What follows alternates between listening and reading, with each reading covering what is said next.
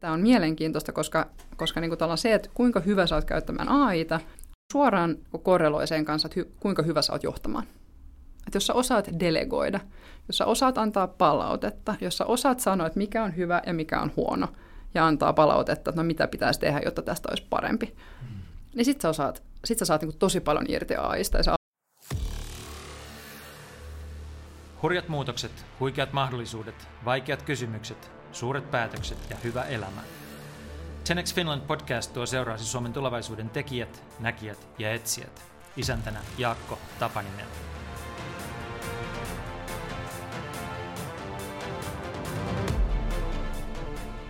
Emma Sturbakka johtaa Avausta, joka on suomalainen markkinoinnin teknologioihin ja analytiikkaan keskittyvä asiantuntijayritys. Se toimii tänään useissa Euroopan maissa ja Emmalla on ollut ratkaisevan tärkeä rooli yrityksen matkassa maailmalle. Kutsuinkin hänet alun perin podcastiin puhumaan siitä, kuinka asiantuntijabisnestä kasvatetaan kansainvälisesti. Kuinka löydetään oikeat lahjakkaat työntekijät, entä asiakkaat? Miten verkostoidutaan, miten kasvatetaan itseluottamusta ja miten valoitetaan oma niche kansainvälisten konsulttijättien keskellä. Mutta emmehän me voineet olla puhumatta myös tekoälystä. Abauksen asiakkuuksien ja tuotekehitystyön kautta Emmalla on hyvä näkymä Euroopan tilanteeseen, kompetensseihin ja niiden puutteeseen. Miksi tekoäly ei ole niinkään teknologia, vaan johtamiskysymys? Millaiselle asiantuntemukselle jatkossa on kysyntää? Ja mikä yritysten olisi ensimmäiseksi laitettava kuntoon, jotta ne olisivat valmiita muutokseen, joka vyöryy nyt eteenpäin? Emma kertoo myös, miksi Ferrari pitää saada ulos tallista ja miksi sekä karaoke että partiotoiminta ovat tärkeitä.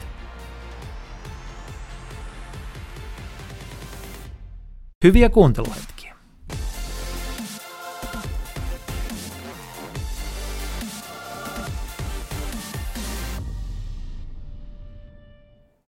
Tämän podcastin on mahdollistanut ja tuottanut Great Point, joka on perustamani sisältö- ja strategiatoimisto. Jos strategiat ja strategiset sisällöt kiinnostavat, tarkempaa tietoa löydät osoitteesta greatpoint.fi. Tämän ohjelman on mahdollistanut Sofia Helsinki. Se on coworking ja tapahtumatila Helsingin ytimessä, Senaatin torin ja Kauppatorin välissä. Sofia on kaunis, edustava ja viihtyisä niin keskellä kaupunkia kuin olla ja voi, ja sekä meininki että ruoka ovat ensiluokkaisia. Kun olen Helsingissä, Sofiassa voin keskittyä hommiin, pitää kokouksia, järjestää tapahtumia, äänittää podcasteja, syödä lounaita tai vain hengata. Lopulta Sofiassa on kuitenkin parasta yhteisö. Täällä törmään jatkuvasti sekä vanhoihin tuttuihin että uusiin jännittäviin osaajiin. Jokainen päivä Sofiassa on inspiroiva mahdollisuus. Jos haluat tietää lisää, suuntaa osoitteeseen Sofiankatu 4C tai verkko-osoitteeseen sofiahelsinki.fi. Ja nyt itse podcastiin. Emma, ilo saada sinut vieraaksi Next Finland podcastiin. Tosi kiva olla täällä. On niin kovin paljon, mistä haluaisin kanssasi puhua ja maailma syöttää meille lapaan koko ajan uusia puheenaiheita päivittäin. Mutta tota, aloitetaan kuitenkin kahdesta, olen ymmärtänyt, sinulle hyvin tärkeästä asiasta. Toinen on Ferrarit ja toinen on karaoke. Ja aloitetaan niistä Ferrareista. Eli mitä sinun maailmassasi tarkoittaa, että Ferrari pitää saada ulos autotallista? Nyt tämä kuulostaa siltä, että mulla olisi Ferrari ja ihan sikana autotallissa ja niitä pitää saada ulos ajelulle, mutta, mutta niin se ei ole, vaan, vaan ehkä, ehkä enemmän se viittaa siihen, että on tendenssi yritysmaailmassa ratkaista asioita ostamalla teknologiaa ja investoida dataan ja kaikkia näitä asioita, mitä kaikki ymmärtää, että no tämä on varmaan se tulevaisuus. Ja, ja se johtaa sellaiseen tilanteeseen, että voisi niin kuin, kutsua sitä Ferrariksi, joka on autotallissa. Eli sulla on maailman niin kuin, hienoimmat värkit ja sulla on, sulla on niin kuin, isot investoinnit takana ja ihan loistava asiantuntijatiimi. Sekin voi olla Ferrari, joka on autotallissa. Mutta sä et niin kuin, saa sitä ulos, sitä liiketoiminta-arvoa, mitä sä oot lähtenyt hakemaan.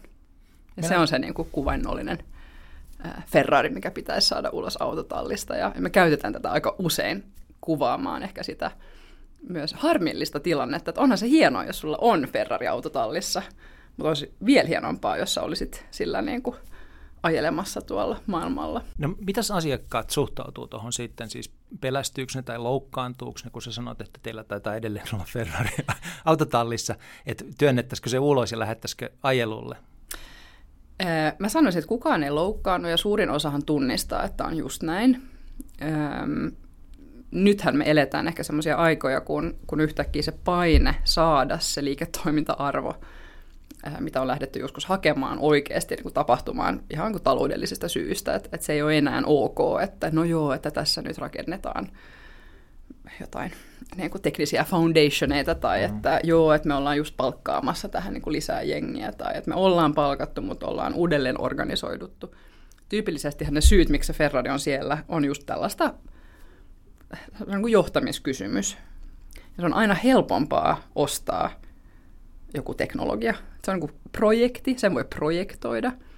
Projekti ei yleensä muuta toimintatapoja tai organisoitumismalleja tai ei vaadi siilo, siilojen rikko, rikkomista, mitä taas sen niin kuin Ferrarien hyödyntäminen tai sen Ferrarin ajaminen vaatisi. Se on niin kuin paljon vaikeampaa kuin se, että no ostetaanpas vielä yksi kilke. Ja nyt todennäköisesti aika monelle on vierasta avauksen liiketoiminta juuri tänä päivänä. Niin jos se tästä niin kuin Ferrarin ulos autotallista saamisen näkökulmasta kertoisit, että mitä avaus tekee, niin mitä avaus tänä päivänä tarjoaa asiakkaille? Käytännössä me tehdään juuri sitä, eli, eli otetaan Ferrari tulos autotallista. Ja eli te ette myy teknologiaa sisään taloon? Ei, ei vaan hyödynnetään se, mikä on. Ja. Ehkä jotain pientä tarvii lisätä, mutta se ei ole se pääpointti, vaan se tapahtuu osana, osana sitä niin kuin prosessia. Eli autetaan yleensä liiketoimintajohtoa ymmärtämään, että miten heidän pitäisi johtaa organisaatiotaan, jotta se Ferrari tulo, tulee ulos. Ja sitten autetaan ihan siinä toimeenpanossa. Tyypillisesti nämä on niin kuin monivuotisia strategisia kumppanuuksia, missä, missä tota, meidän – meitä mitataan siitä, että nouseeko automaatiotaso myynnissä, markkinoinnissa, asiakaspalvelussa, väheneekö kustannukset ja, ja tuleeko parempia asiakaskokemuksia. Joo. Ja se, että te olette niin kuin, olitte ennen ehkä, teitä ajateltiin markkinoinnin automaatiofirmana, niin tänä päivänä te puhutte itsestänne data-analytiikka-firmana. Niin mitä se tarkoittaa? Data-analytiikka ja, ja siitä johtuva automaatio. Joo me, ollaan, me toimitaan niin kuin asiakasdatan ympärillä ja automatisoidaan myyntiä ja markkinointia, eli kaikki mitä sä asiakasdatalla voit ikään kuin Miten sä pistät asiakasdatan töihin? Okei, palataan tuohon kohta tarkemmin, mutta sitä ennen käsitellään tämä tärkeä kysymys, nimittäin karaoke. Sulla on maine toimitusjohtajana, joka saa kaikki yrityksen henkilökunnan, jopa ruotsalaiset, laulamaan karaokea. Ihan kaikkia en ole vielä saanut laulamaan. Okay. Mutta... Miksi on tärkeää laulaa karaokea ja miten sä houkuttelet ne ihmiset, jotka eivät missään tapauksessa halua tulla lähellekään karaoke-laitteita niin laulamaan? No eh- ehkä niin kuin mun oma karaoke-urani on alkanut niin, että mun ystävät tykkää tosi paljon karaokesta ja tosi monta vuotta, siis kymmenen vuotta olin aina mukana. Se oli mun mielestä aina kivaa, mutta en ikinä laulanut. Ja, ja tässä jossain kohtaa, pari-kolme vuotta sitten, niin, niin menin sen mun oman mukavuusalueen yli ja rupesin myös laulamaan. Ja se ehkä itse asiassa johtui siitä, että, että Tukholmassa on – on tämmöisiä karaokepaikkoja, missä on niin oma pieni huone, että se tavallaan ystävien kesken, eikä tarvitse laulaa koko... Turvallinen tila. Turvallinen tila ja semmoinen, niin kuin, että, että sitten kun sitä on tehty tarpeeksi, kun muut on laulanut jo viisi kertaa, niin sitten mm. alkaa tuntua sieltä, että no kyllä mäkin ehkä jonkun yhden laulun voisin tästä yeah. vetästä. Ja sitten tämä oli mun mielestä niin, tavallaan se mitä tapahtuu sulle, kun sä astut sun, sun epämukavuusalueelle, uskallat ja, ja myös niin kuin tarjoat muille sen, sen niin kuin sehän on, niin kuin, se on hienoa ö, haavoittuvuutta ja, ja tällaista niin kuin uskaltamista. Niin tajusin myös, että tämä on, on niin kuin johtamisväline. Eli se ei ole niin, että mä rakastan karaokea yli kaiken. Mutta mä oon tajunnut, että tämä karaoke on itse asiassa niin ehkä maailman paras tämmöinen equalizer tai tämmöinen niin kuin, ja, ja me ollaan ruvettu niin kuin karaokea käyttää meidän kaikissa firman niin kuin asiakas bileissä tai, tai tämmöisissä. Paneeko asiakkaatkin laulamaan karaokea? No en, ja ketään ei pakoteta ikinä, mutta se, se, tota, se luo semmoisen todella mielenkiintoisen tunnelman hmm. sitten, kun joku uskaltaa. Ja, ja useimmathan sanoo, että joo, en, en minä niin kuin missään nimessä, mutta jostain syystä ne sitten kuitenkin uskaltaa. Että jos se, jos se niin kuin tunnelma on semmoinen, että, että se on salliva ja, ja tota, tämmöinen niin psykologinen turvallisuus, että ketään ei ikinä pakoteta. Mutta sitten jos joku uskaltaa, niin se luo semmoisen niin kuin henkisen bondin, joka on niin kuin tosi mm. mielenkiintoinen. Ja sitten mun mielestä myös niin kuin firmassa, niin kuin, firman sisäisissä bileissä tai, tai missä vaan, niin kun meillä on hirveän erilaisia ihmisiä, että meillä on niin kuin todella ulospäin kääntyneitä niin kuin myyntihenkisiä tai tämmöisiä tyyppejä. Sitten meillä on niin todella teknisiä niin kuin, data scientisteja tai, tai niin kuin, muita insinöörejä. Ja, ja sitten kun se laulutaito on semmoinen, joka leikkaa läpi, et tosi usein tapahtuu sitä, että joku hyvin hiljainen tyyppi saattaakin olla ihan stara siinä niin karaokessa. Mm. Ja, ja se luo semmoisen niin arvostavan ja, ja niin kuin kannustavan tunnelman, joka on, on mun mielestä niin kuin, se on hienoa. Wow. Meidän pääteema tänään on asiantuntijaliiketoiminnan kansainvälistäminen. Uh, mutta jotta päästä siinä niin kuin vauhtiin, niin hypätään kymmenisen vuotta taaksepäin siihen hetkeen, kun sä tuut avaukseen töihin. Nimittäin sä tulit Capgeminiltä käsittääkseni, joka on yksi maailman suurimmista konsulttitoimistoista määritelmällisesti kansainvälinen globaali toimija. Ja sitten sä tulit pieneen avaukseen konsultiksi. Niin miksi ihmeessä sä hyppäsit niin kuin tämmöisestä valtamerilaivasta tällaiseen niin kuin pelastuslauttaan? No se, se, oli, tota, se oli aika helppo päätös ja se tapahtui itse asiassa hyvin randomisti niin, että mä, mä olin Capgeminillä ja se oli, se oli hyvä konsulttikoulu ja sieltä sain hyviä ystäviä ja, ja paljon oppeja ja myös jonkun verran kansainvälistä verkostoa. Et se oli, se oli niin kuin siinä, siinä mielessä tosi hieno niin kuin uran aloitus, mutta aika nopeasti rupesi myös tuntumaan, että semmoinen tietynlainen oma drive ja, ja yrittäjämäinen ote asioihin ja, ja niin kuin se, että haluaa ottaa enemmän vastuuta ja tehdä vaikeampia asioita, niin sitä ei oikein pystynyt tekemään, koska se, se, se hierarkia tai se...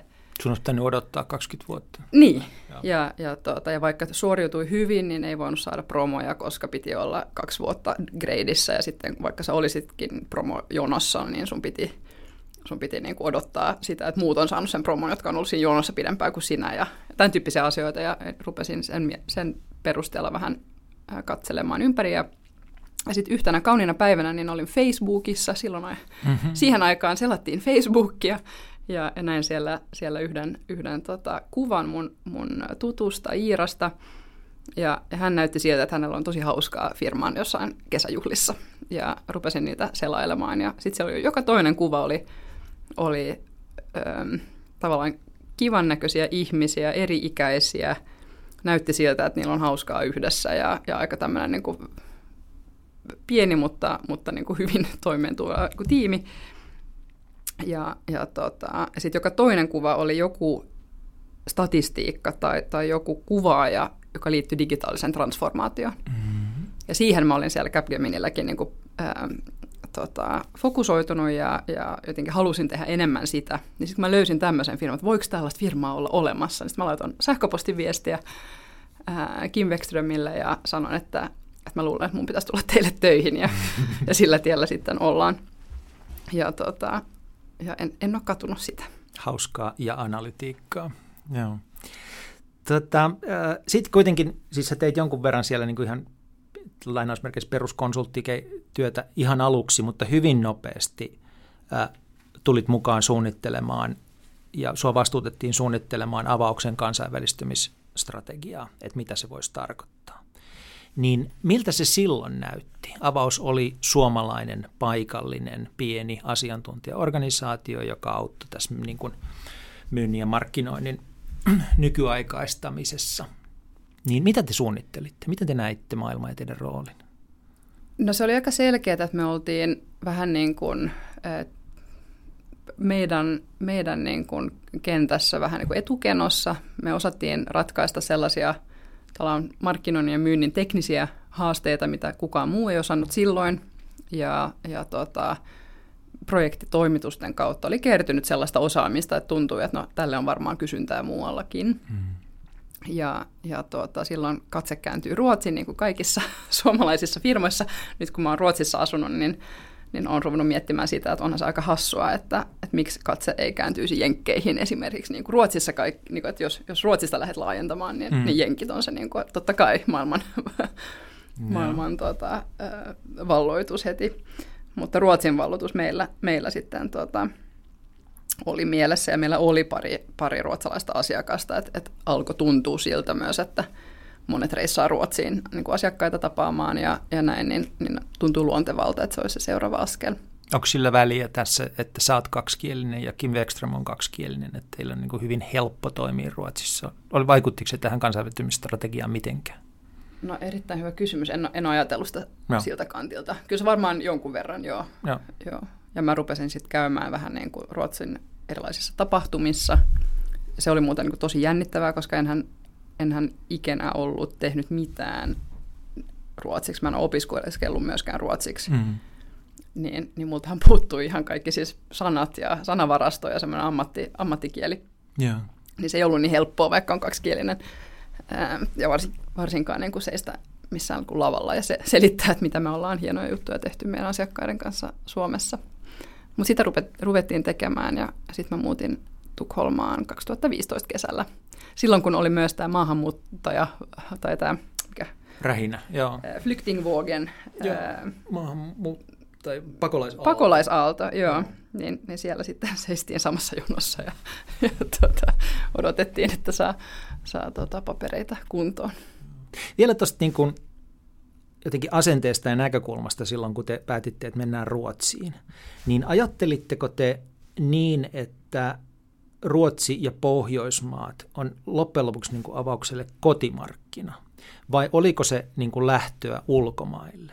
Ja mä kysyn tätä sen takia, että mä oon itse just kirjoittanut kirjan, joka ilmestyy elokuussa, jonka kertoo Ari Tolppasen tarina, joka oli tota, Capmanin pitkäaikainen toimitusjohtaja. Ja hän sanoi, että heille aina oli sillä tavalla, että kun he katsoivat maailmaa, niin Pohjoismaat on kotimarkkina. Että ei koskaan Suomi, koska Suomi on aivan liian pieni ollakseen kotimarkkina oikein yhtään missään. Mm. Niin heti, jos olet vähän isomman asian kanssa tekemisissä, niin pitää ajatella niin, että Pohjoismaat on kotimarkkina. Ja sitten kun siellä pärjää, niin sitten ponnistaa siitä eteenpäin. Mutta miten teillä oli? No siinä on varmaan kaksi kulmaa. Siis meillähän on historiallisesti ollut aika paljon hienoja B2B-asiakkuuksia, ja nehän on niin kuin aina globaaleja. Ja. Jolloin se, että missä se, missä se niin kuin pääkonttori on tai missä me ollaan niin kuin toim- mm. toimijana, niin, niin on tuntunut aika, ei sillä ole niin, niinkään paljon väliä. Ja, ja jo ennen pandemiaa niin kaikki asiat on tehty Teamsissa ja, ja näin, niin, niin tota, siinä mielessä jo ehdottomasti. Mutta on, olihan se niin kuin iso hyppy, kun Ruotsiin lähdettiin avaamaan. Ja, ja kyllähän sielläkin on joutunut toteamaan, että kyllä on kaksi ihan eri markkinaa, jotka toimii niin kuin aika eri tavoin ja, ja missä niin kuin, ää, mun mielestä ei niin kuin meidän toimialalla ainakaan niin kuin konsultoinnissa voi, voi ajatella, että ne olisi yhtä kaikki, ainakaan niin kuin tämmöisellä erikoistuneella ää, niche-alueella, missä, missä me toimitaan. Joo. Kerro niistä ensimmäisistä vuosista Ruotsissa. Teillä oli siis tämä ajatus, että teillä oli muutama asiakas siellä ja te haluatte kasvaa ja te, te on pakko kasvaa ensin Pohjoismaissa ja, ja näin sä muutit sinne. Sä et mennyt niin kuin perustamaan toimistoa etkä vetämään toimistoa kai, vai miten se meni? Joo, mä menin niin kuin sidekikiksi ja, ja viemään tavallaan sitä meidän Suomen, Suomen tota, tekemistä Ruotsiin ja, ja käytännössä olin, olin niin kuin myyjänä ja, ja tapasin asiakkaita ja vuoden sisään meitä oli 15 ää, siellä, niin se oli mun mielestä kyllä nyt jälkeenpäin, kun ajattelee, en mä oikein muista niistä, niistä vuosista mitään, mutta aika paljon vipinää ja vilskettä ja jonkun verran oli myös karaoke muistaakseni, mutta tota, ää, aika sellaista voimakastahtoista networkkausta ja, ja niin kuin kontaktointia. Niin, että siis niin kuin, kerro, sä sanoit, että sulla ei ollut valmiita verkostoja Ruotsissa, niin miten ei sä lähdit rakentamaan niitä? No No yksi, yksi tapa mulla on aina ollut se, että, että jos pääsee jonnekin lavalle puhumaan näistä asioista, jotka on kuitenkin kaikkia kiinnostavia, mm. niin kuin, että miten dataa ja digitalisaatiota ja nykyään AIta käytetään, niin, niin se yleensä luo, se avaa niin kuin ovia ja, ja ihmiset kiinnostuu. Ja, ja sitten kun me voidaan kertoa aika pragmaattisesti, että mitä on tehty tai miten on tehty, niin se yleensä on semmoinen, että niitä, jotka puhuu, puhuu niitä näitä, niin niitä kyllä löytyy, mutta heti jos sä voit olla vähän niin kuin enemmän syvä asiantuntija tai, tai vähän niin kuin pragmaattisempi, niin, niin se, on, se on aika arvokasta. Ja, ja se on ollut yksi keino. Ja sitten onhan siinä myös vähän sellaista tuuria, että, että muutamia semmoisia henkilöitä tapasin, jotka oli, oli sitten niin kuin, äm, itse kovin verkottuneita, ja sitten niiden kautta mä sain monta introa, ja vieläkin mulla on semmoisia kontakteja, että, että, tota, että mut introttiin silloin, että tämä on tämä Emma Ruot- äh, Suomesta, että hän on kyllä, niin kuin, että, että, että sun pitää tavata häntä, ja, ja hän kertoo sulle, että miten pitäisi nämä datat ja automaatiot pistää, pistää kuntoon, niin, niin ehkä just se niin kuin verkoston rakentaminen on ollut ehkä tärkeimpiä asioita, mitä tässä nyt kahdeksan vuoden aikana on, on tehnyt. Ja se on ollut hi- hauska huomata, että itse asiassa mä alan ole aika verkottunut Ruotsissa. Yeah. Vaikka, ja se on ehkä niin kuin mulle luontaista olla verkottunut, että, että, että mulla, on, mulla on paremmat verkostot kuin monilla mun ruotsalaisilla kollegoilla esimerkiksi. Oliko jotain niin kuin organisaatioita, joiden kautta se, toimit se niin kuin vain ihminen kerrallaan, vai oliko niin kuin organisaatioita, joiden kautta sä pääsit kiinni verkostoihin? No ei oikeastaan, että niitä on tullut, tullut vähän myöhemmin. Mä tutustuin tämmöiseen Finska Akademiin verkostoon, joka on mielestäni hieno, hieno tota, yhdistys, jonka nuorimpia jäseniä olen itse.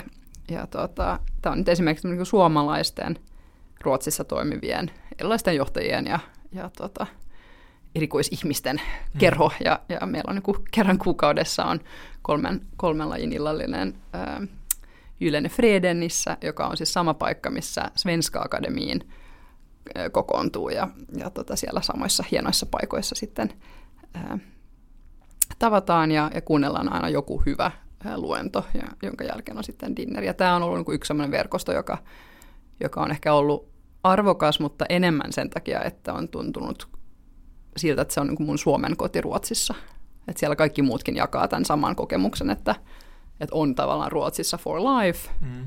tai ainakin for a long term, äh, mutta, mutta sitten se niin kuin Suomi kaipuu. Ja, ja tää oli myö, niillä oli, järjesti myös, tota, järjesti, silloin kun oli Suomi 100, niin, niin tota, oli isot Suomi 100 juhlat. Ja, et jotenkin se niin kuin sydän, sydän, joka pumppaa Suomelle, niin mm on sitten päässyt siellä niin kuin sen verkoston myötä ehkä oikeuksiinsa. Mutta en, en ole niin kuin missään semmoisissa ammattijärjestöissä tai, tai missään muissa organisaatioissa ehkä ollut sitä nyt kun sanoit, että ehkä pitäisi. En tiedä, kysyn sulta, voi tässä. Mutta tota, kerro vielä sit, miten se siitä jatkuu. Sä menit sidekickiksi, sä olit myy, myit teidän palveluita ja tota, verkostoiduit mutta sitten se ei jäänyt siihen. Miten se jatkuu? No joo, no sitten vuoden, vuoden jälkeen tai vähän, vähän yli vuoden jälkeen, kun meitä tuli 15, niin, niin oltiin jo todettu öö, keväällä 2016, että no joo, että tämä näyttää menemään ihan kivasti, että, mutta nyt pitäisi saada lisää, lisää tota vauhtia tähän Ruotsin, öö, Ruotsin kasvuun, niin, niin alettiin skauttaamaan – yritysostokohteita ja, ja sieltä löytyy semmoinen kuin Action Base, joka oli, oli niin kuin dataan ja analytiikkaan erikoistunut konsulttiyhtiö, 25 työntekijää ja konttorit Tukholmassa ja Göteborgissa. Ja, ja ruvettiin sitten heidän kanssa juttelemaan ja sitten syksyllä 2016 niin tehtiin yrityskaupat ja yhdistettiin sitten avaukseen. Mm. Ja, ja siinä, siinä samassa pyörteessä niin, niin musta tuli sitten Ruotsin maavetäjä ja toimitusjohtaja. Ja, ja tota, se, oli, se oli mielenkiintoista aikaa ja, ja totta kai kun kaksi, kaksi eri, eri yhtiöä laittaa yhteen, niin, niin se oli aika turbulenttia aikaa myös, ja, ja tota, mutta opettavaista. Niin, niin sen myötä sitten meillä olikin yhtäkkiä aika iso Ruotsin ää, business. Mm. Ja se, heidän kauttaan niin saatiin myös uusia asiakkaita, monia niistä, jotka on edelleen meidän, meidän niin kuin suurimpia asiakkaita, vaikkapa McDonald's Nordic on, on yksi hyvä esimerkki siitä, että, että me tuotiin niin kuin enemmän business, enemmän, enemmän ehkä sitä niin kuin muutoksen johtamisen ja strategisen johtamisen osaamista, ja sitten heillä oli syvä, syvä osaamista niin kuin dataan, analytiikkaan. Silloin heillä oli kaksi data scientistia, tämä oli niitä aikoja, kun tämä oli ihan uusi, mm. että mitä tämä on ja, ja sen, sen päälle ruvettiin sitten niin kuin rakentamaan sitä Ruotsin bisnestä, että se, se oli hyvin niin kuin data- ja analytiikkakeskeinen, ää, kun taas meidän Suomen bisnes silloin oli, oli edelleen niin kuin aika Martech tai markkinoiden automaatio fokusoitunutta. Kuinka itsenäinen tämä teidän Ruotsin toiminto, jota sä johdit, oli suhteessa Suomen toimintoon? Hyvin itsenäinen sanoisin, ja, ja mä uskon kyllä paljon siihen, että, että, että varsinkin semmoiset, niin nyt vaikka kun me ollaan perustettu Ital- Italiaan yhtiö, niin sekin toimii niin kuin ihan minimiohjauksella. Että tärkeämpää on se, että se saadaan toimimaan omana bisneksenä, ja sieltä ehkä saatetaan jotain oppia ja, ja, ja ottaa mukaan niin kuin muihin markkinoihin, kuin se, että me siellä niin kuin ohjattaisiin kovin, kovin niin kuin läheltä. Ja sama, sama periaate silloin, silloin oli myös Ruotsissa, että sain, sain temmeltä itse ja välillä piti, välillä tuli joku vähän ohjeistamaan, että nyt pitäisi enemmän fokusoida tuohon tai tähän ja, ja tehdä muutoksia, mutta, mutta sen ekan, ekan niin kuin integraatiovuoden jälkeen niin, niin oli asiat, asiat aika kivasti ja oltiin just kaksi isoa uutta, uutta tota, retail-alan ää, johtavaa niin kuin toimijaa saatu asiakkaaksi ja niin kuin isoja data- ja analytiikkahankkeita aloitettu, niin rupesi näyttämään oikein hyvältä ja, ja mentiin sitten sitä, sitä rataa niin kuin eteenpäin. Ja se temmeltäminen tuotti tulosta, siis te kasvoitte ja, ja tosiaan myös niin kuin rahaa jäi, eli teitte tulosta, niin äh, mitä te niin kuin jälkikäteen mitä te teitte oikein, että te niin kuin suomalaislähtöisenä yrityksenä semmoisella alueella, missä ruotsalaiset omasta mielestään on universumin parhaita, eli markkinointikontekstissa, niin te onnistuitte asiantuntijayrityksenä Ruotsissa. Mis, niin kuin jälkikäteen, mikä siinä sai aikaiseksi? Mitä te ymmärsitte, mitä te teitte oikein? mulla ei ole mitään sellaista yhtä silver bullettia tuohon, mutta mut kyllä se niinku tekki-alueen ymmärtäminen on semmoinen, että si- siinä niinku ruotsalaisetkin toteaa, että no joo, että kyllähän te Suomessa olette tuommoisia aika teknis, mm. teknisorientoituneita nörttejä, että ne no. sitä puolta ne kyllä kuuntelee okay. mielellään, että, että kun me ei kuitenkaan olla sanomassa, että me tehdään parempaa mainontaa tai hienompia brändejä tai hienompaa designia. Se on mm. niin vaikeampaa Ruotsissa, että siinä niin kuin, siihen keimiin ei kannata mennä ollenkaan. Ja. Se on niin kuin yksi. Sitten mä luulen, että yksi toinen on se, että, että tota, nämä asiat, mistä me puhutaan, ne on aika vaikeita, niin organisatorisesti vaikeita. Mm. Ja, ja se muutosjohtamisen ja semmoinen tietynlainen niin kuin bisnesote tähän on, on aika tärkeä. Niin mun mielestä, että voi olla täysin mun oma mielipide tai jotenkin värittynyttä, mutta, mutta aika usein mä oon saanut sitä palautetta, että, että on ihanaa tehdä teidän kanssa työtä, että kun se on aika suoraviivasta. Että niin kuin diskuteerauskulttuuri, uh, and it's a thing, mm-hmm. niin sehän johtaa siihen, että on niin kuin vaikea tehdä vaikeita päätöksiä. Ja kestää hirveän kauan ja ne vähän niin kuin vesittyy. Niin se, että meillä on ollut sit ehkä vähän suomalaisempi ote siihen meidän niin kuin metodologiassa, että tehdään bisneskeissi, sen jälkeen tehdään suunnitelma, sitten sovitaan, että mitä tehdään, sitten sen jälkeen toimitetaan sitä. Et, et, et palaute on usein ollut sitä, että et, et te olette vähän tuommoisia suomalaisia, että kerrotte, mm. miten niin kuin, osoitatte koko kädellä ja sitten te mennään. Mutta se on niin kuin, ollut tuntunut niin kuin helpotukselta tai semmoiselta, että et se diskuteeraus kulttuuri ehkä johtaa vähän semmoiseen myös, että, juostaan vaan niin samaa kehää ympäri ja ympäri ja sitten sovitaan joku yksi pieni asia, mitä, mitä tehdään ja sitten se ei niin oikein johda siihen, että se Ferrari tulee ulos sieltä autotallista, vaan, vaan se on sellaista niin piiperrys. Mutta sitten tuohon liittyy kuitenkin tuohon niin käyttöönottoon, että se Ferrari oikeasti päästään ajelemaan, niin, niin liittyy tämä ihmisdimensio Nimenomaan, voimakkaasti. Joo, ja, ja tota, niin kuin, te, te periaatteessa se diskuteerauskulttuuri liittyy juuri siihen, että asiat ankkuroidaan siihen yeah. ihmisdimensioon ja yeah. sitten lopulta kaikki on sitä mieltä. Jos te toimitte suomalaisina suoremmin, niin mä vaan jään niin ihmettelemään sitä, että mikä, mitä te hiffasitte niin, että te onnistuitte työskentelemään tehokkaammin ruotsalaisten kanssa, mutta kuitenkin onnistumaan siinä ihmisdimensiossa. Niin se, siis se diskuteeraaminen on, se on tärkeä työväline mutta mut pitää niinku osata fasilitoida niin, että sulla on, sulla on niinku pläni ja ajatus, että mitä sä haluat tehdä, joka on mm. tarpeeksi kunnianhimoinen. ja sen plänin pitää olla niinku tavallaan aika valmis. Ja sitten sä voit diskuteerata siitä plänistä. Mutta ei niin, että sä niin aloitat kaiken sillä diskuteeraamisella, etkä ikinä pääse siihen hetkeen, että no, no mitäs me lähdetään tekemään. Ja, ja se on mun mielestä ehkä semmoinen yksi oivallus, että ja, ja, tota, ja varsinkin nyt, jos ajattelee, että ähm, AI ja automaation avulla niin kuin yhä enemmän tästä niin kuin plänäämisestä ja se, että no mitä pitäisi tehdä ja miten pitäisi tehdä, että tarvittava aika siihen vähenee koko ajan, koska mm. automaatio hoitaa enemmän myös sitä niin kuin, äh, aika vaikeatakin niin kuin strategista työtä. Ja. ja jolloin jää enemmän aikaa siihen, että no onko kaikki nyt sitä mieltä, että on hyvä ja tuntuuko pahalta vai onko, on, onko pelottaako joku vai... Ja se voi niin kuin, käyttää enemmän aikaa jopa siihen. Ja se on mun mielestä niin kuin, hyvä asia, koska se todennäköisesti nopeuttaa transformaatioprosesseja. Okei. Okay. Vielä sitten tuosta toi, niin kuin, toi ruotsalaisdimensio, mutta sitten niin kuin tässä asiantuntijabisneksen kansainvälistymisessä ja skaalaamisessa on niin kuin omat universaalit lainalaisuutensa, jotka on aika haastavia ja vaikeita, jotka olen ymmärtänyt liittyy sit, niin kuin ennen kaikkea siihen, että toi on talenttibisnestä. Pitää löytää lahjakkaita ja osaavia ihmisiä. Ja sitten tietenkin pitää niin kuin löytää asiakkaita ja, ja tuota, saada heidät uskomaan siihen omaan osaamiseen. Ja nimenomaan silloin, kun kasvetaan, niin, niin toi on kovin haastavaa. Miten itse niin kuin työskentelit tämän asian kimpussa, kun puhuttiin verkostoista ja näin asiakashankinnasta, niin miten sä sait sitä teidän osaamista kasvatettua ja teidän niin kuin myös ihan henkilömäärää kasvatettua, koska sitä kautta se kasvu sitten tulee. Miten sä työskentelit sen kanssa? Toi, erittäin hyvä, hyvä kysymys ja, ja toi, varsinkin historiassa on ollut aina se niin kuin vaikein paikka asiantuntijabisneksessä.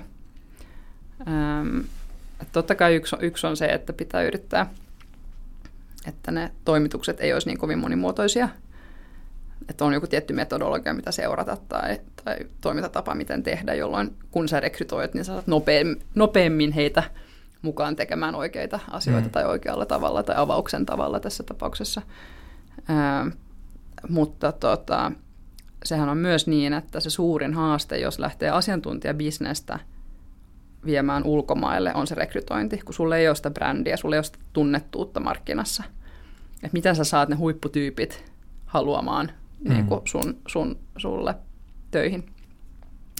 Ja, ja sen kanssa me kyllä niin kuin kamppaillaan edelleen ja, ja sen takia on ollut myös meille tärkeää, että me aina lähetetään myös niin kuin, mothershipista niin kuin tyyppejä, vaikka nyt sitten Saksaan tai Italiaan, nyt meille lähti meidän mm. Suomen Riikka tota, Milanoon just kuukausi sitten, niin, jotta sä saat myös vietyä, että et ei ole niin kuin täysin vaan sen siitä kiinni, että löytyykö tarpeeksi mm. paikallisia ihmisiä, jotta sit voidaan toimittaa hyvin asiakkaille. Mutta sitten sen jälkeen toimitusten kauttahan se tapahtuu, että se pitää niinku koko ajan varmistaa, että joku, joka tietää ja osaa, opettaa uusille ja sitten he taas opettaa seuraaville niin niitä samoja, samoja käy, käytäntöjä ja toimintatapoja. Ja sen takia meillä on ollut aika paljon ää, yksi niitä asioita, mitä, mitä mä tein silloin Ruotsin aikoina tätä edistääkseni, oli, oli että mä, mä niin kuin ehdotin, että me tehtäisiin niinku selkeämmät tämmöiset niinku kulttuuri, no tämmöisiä niinku kuusi culture cornerstonea. Hmm. Ja niitä ollaan käytetty vuodesta 2016 lähtien. Ja, ja niiden kautta myös se onboardaus, kun me tuodaan uusia ihmisiä taloon tai, tai kun me hmm. tehdään asioita myös asiakkaiden suuntaan, niin me niiden kautta aina puhutaan, että ihmiset ymmärtävät, että millä tavalla me halutaan toimia.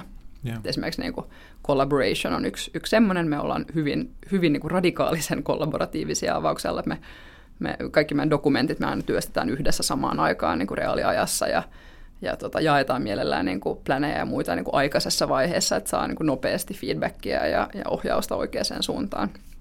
Ja tämän tyyppisiä asioita, että et, et jos niitä pystyy kiteyttämään tämmöisiin niin toimintatapa-periaatteisiin tai, tai meidän tapauksessa me kutsutaan näitä culture cornerstoneiksi, niin, niin se on niin kuin auttanut mun mielestä siinä niin kuin skaalauksessa. Mutta sitten erityisesti mä ajattelen sitä, että varsinkin alkuvaiheessa se sitä haastetta, että ihmiset hakeutuu sinne, missä on muita lahjakkaita ja osaavia ihmisiä. Ja silloin, kun sulla ei vielä oikein ole niitä, niin, niin kuin mikä on se myyntipuhe, jolla sä saat ne muutamat ensin parhaat? Vai teittekö te on tässä tapauksessa sen niin kuin yritysoston kautta? No se saitte muutamia avaintyyppejä sinne, jotka sitten houkutteli muita tyyppejä. Joo, siis se yritysosto oli tuossa tosi tärkeä.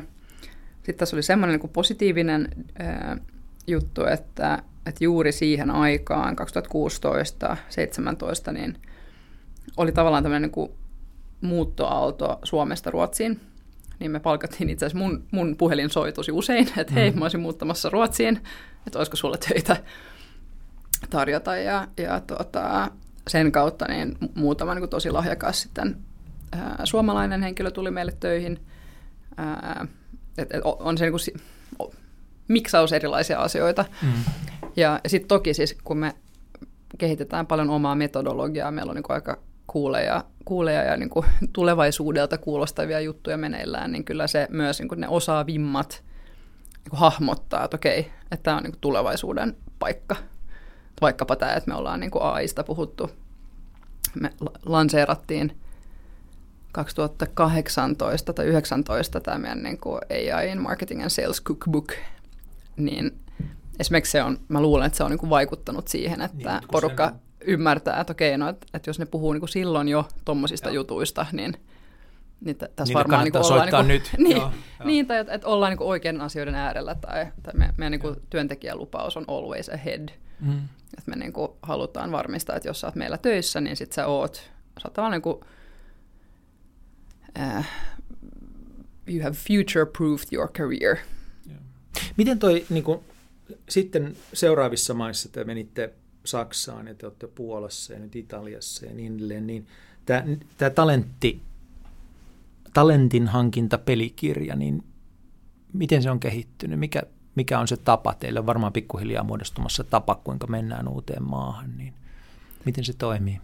No yksi on se, että pitää olla tosi, tosi vahva maanvetäjä, jonka pitää olla tämmöinen niin kuin talent, talent magnet. Jaha, ja. Et, et se on kyllä, niinku, kyllä se on niinku ihmispeliä kuitenkin ja. tosi paljon ja se, että onko verkostoja ja onko, onko niinku, tunteeko ihmisiä, jotka tuntee ihmisiä, niin, niin se on mun mielestä niinku pelikirjan A ja O. Ja. Ja se me huomataan, että heti jos on semmoinen henkilö, niin, niin kaikki on aika paljon helpompaa, sekä myynti että rekrytointi että, että johtaminen ylipäätänsä.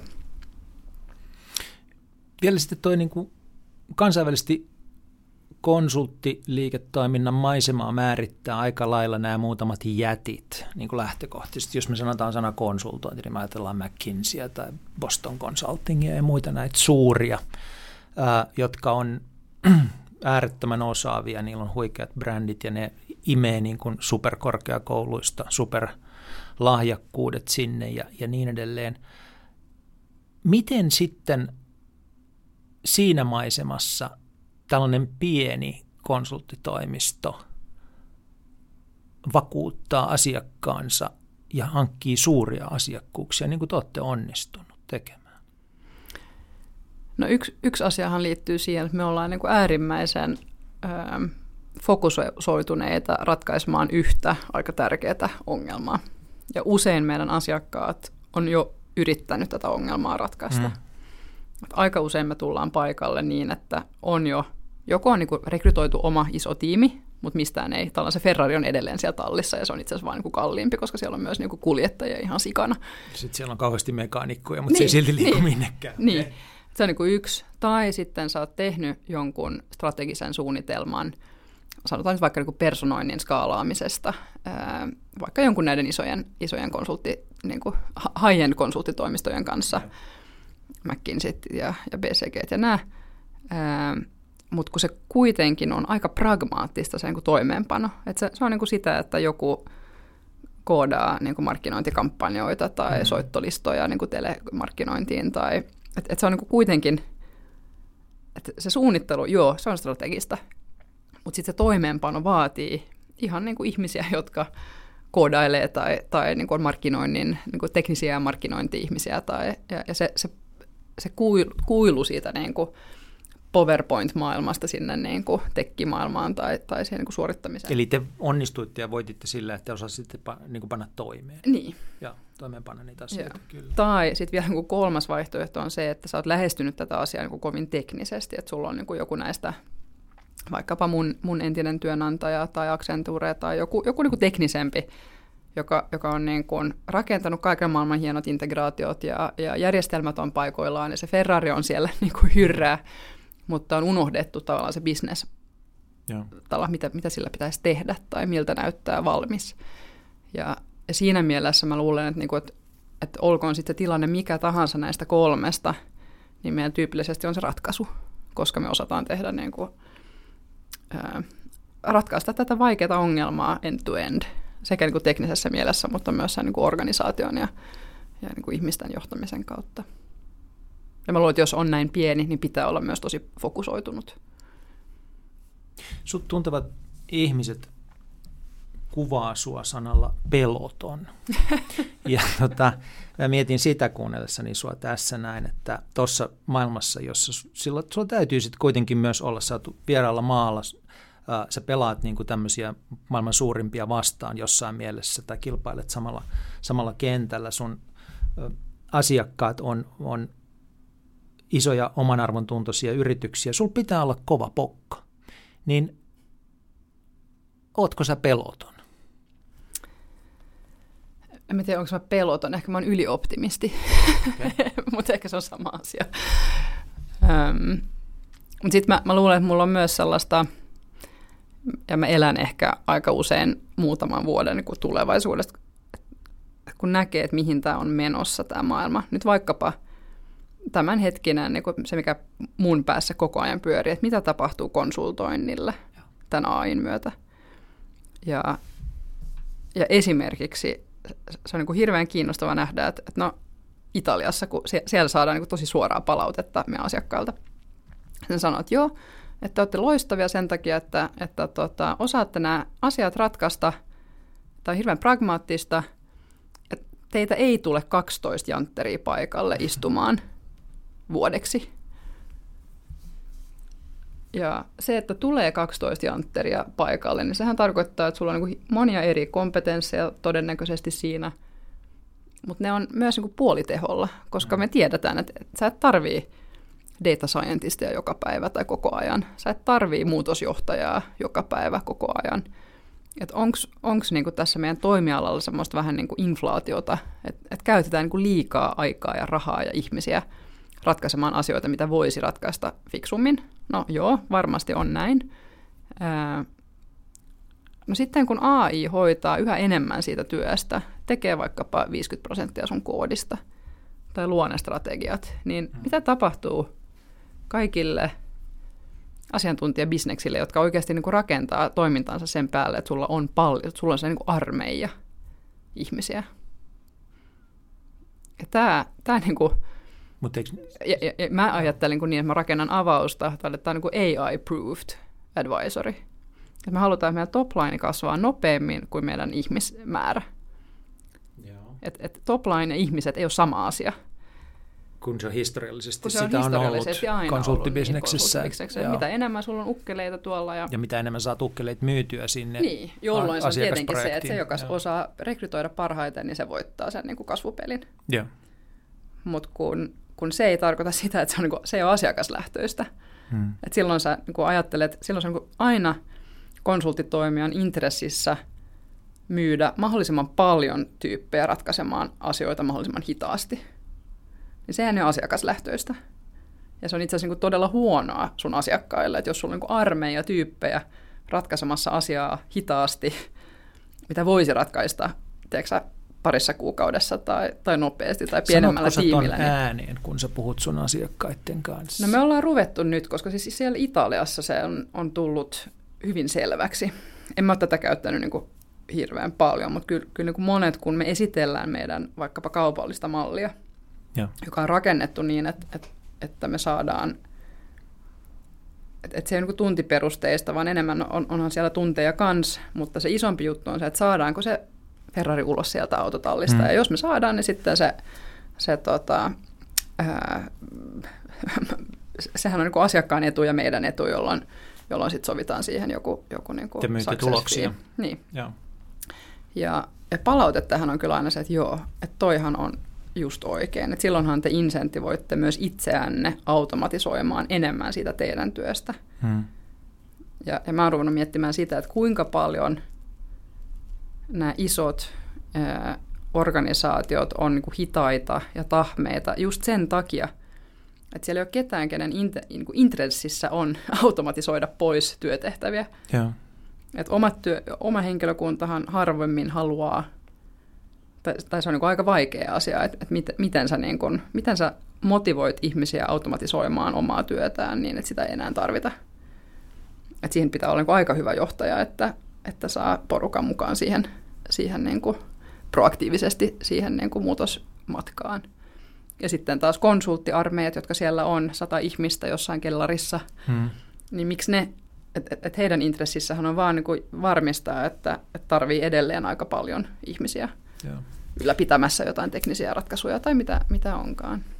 Miten se sitten, niin kuin, tai te onnistutte taklaamaan ja mi- miten näet itse niin kuin laajemminkin sen niin kuin prestige-puolen taklaamisen tässä maailmassa, että siinä niin kuin ainakin kaksi asiaa tulee mieleen. Toinen on se, että, että niin kuin perinteisesti toimitusjohtaja on voinut ostaa joltakin näistä suurista maineikkaista yhtiöistä konsulttipalveluita tietäen, että vaikka se menisi ihan mäkeen, niin hän voi silti sanoa, että, ostin parhaalta ja ne laittoi tänne 12 mm. ihmistä vuodeksi ja mä maksoin siitä ihan hirveästi. Se ei nyt ihan onnistunut, mutta no joo. Ja, ja et, et, niin kuin tavallaan lainausmerkeissä ei voi epäonnistua, jos ottaa jonkun näistä suurista, koska se, on, niin kuin se arvostus niitä kohtaan on niin suurta. Ja toinen on sitten tämä sun Ferrari-esimerkki, että on ostettu, niin kuin, että joo, että sijoitettiin muuten, että otettiin, otettiin toi. Äh, on se sitten HubSpot tai Salesforce tai mikä tahansa, että meillä on nyt tällainen Ferrari täällä autotallissa. Joku jumalaton data-leikki. Niin. Ja niin, kymmenen hengen niin kuin data kun, science team. Joo, ja kun te ette, te ette voi myydä tyypit. sitä niin kuin Boston Consulting Groupin prestigeä, ja te ette myy teknologiaa. Ne, näitä, jotka on tavallaan helppo ostaa, jos sä oot, lainausmerkeissä helppo ostaa, jos sä oot suuren mm. yrityksen päättäjä, niin miten te onnistutte ohittamaan se ja vakuuttamaan se, että hei, että me ei olla Boston Consulting Group, mutta me voidaan tehdä sulle tuloksia ja me saadaan se auto ulos sieltä tallista ja me päästään yhdessä ajelemaan tuonne kevätsään. No mä sanoin sen, että se tapa, miten me myydään ja, ja ne, jotka meidän kanssa toimii, niin ne ymmärtää, että, että ne niinku future-proofaa omaa uraa. Hmm. Että me ollaan sen niin kuin datavetoisen...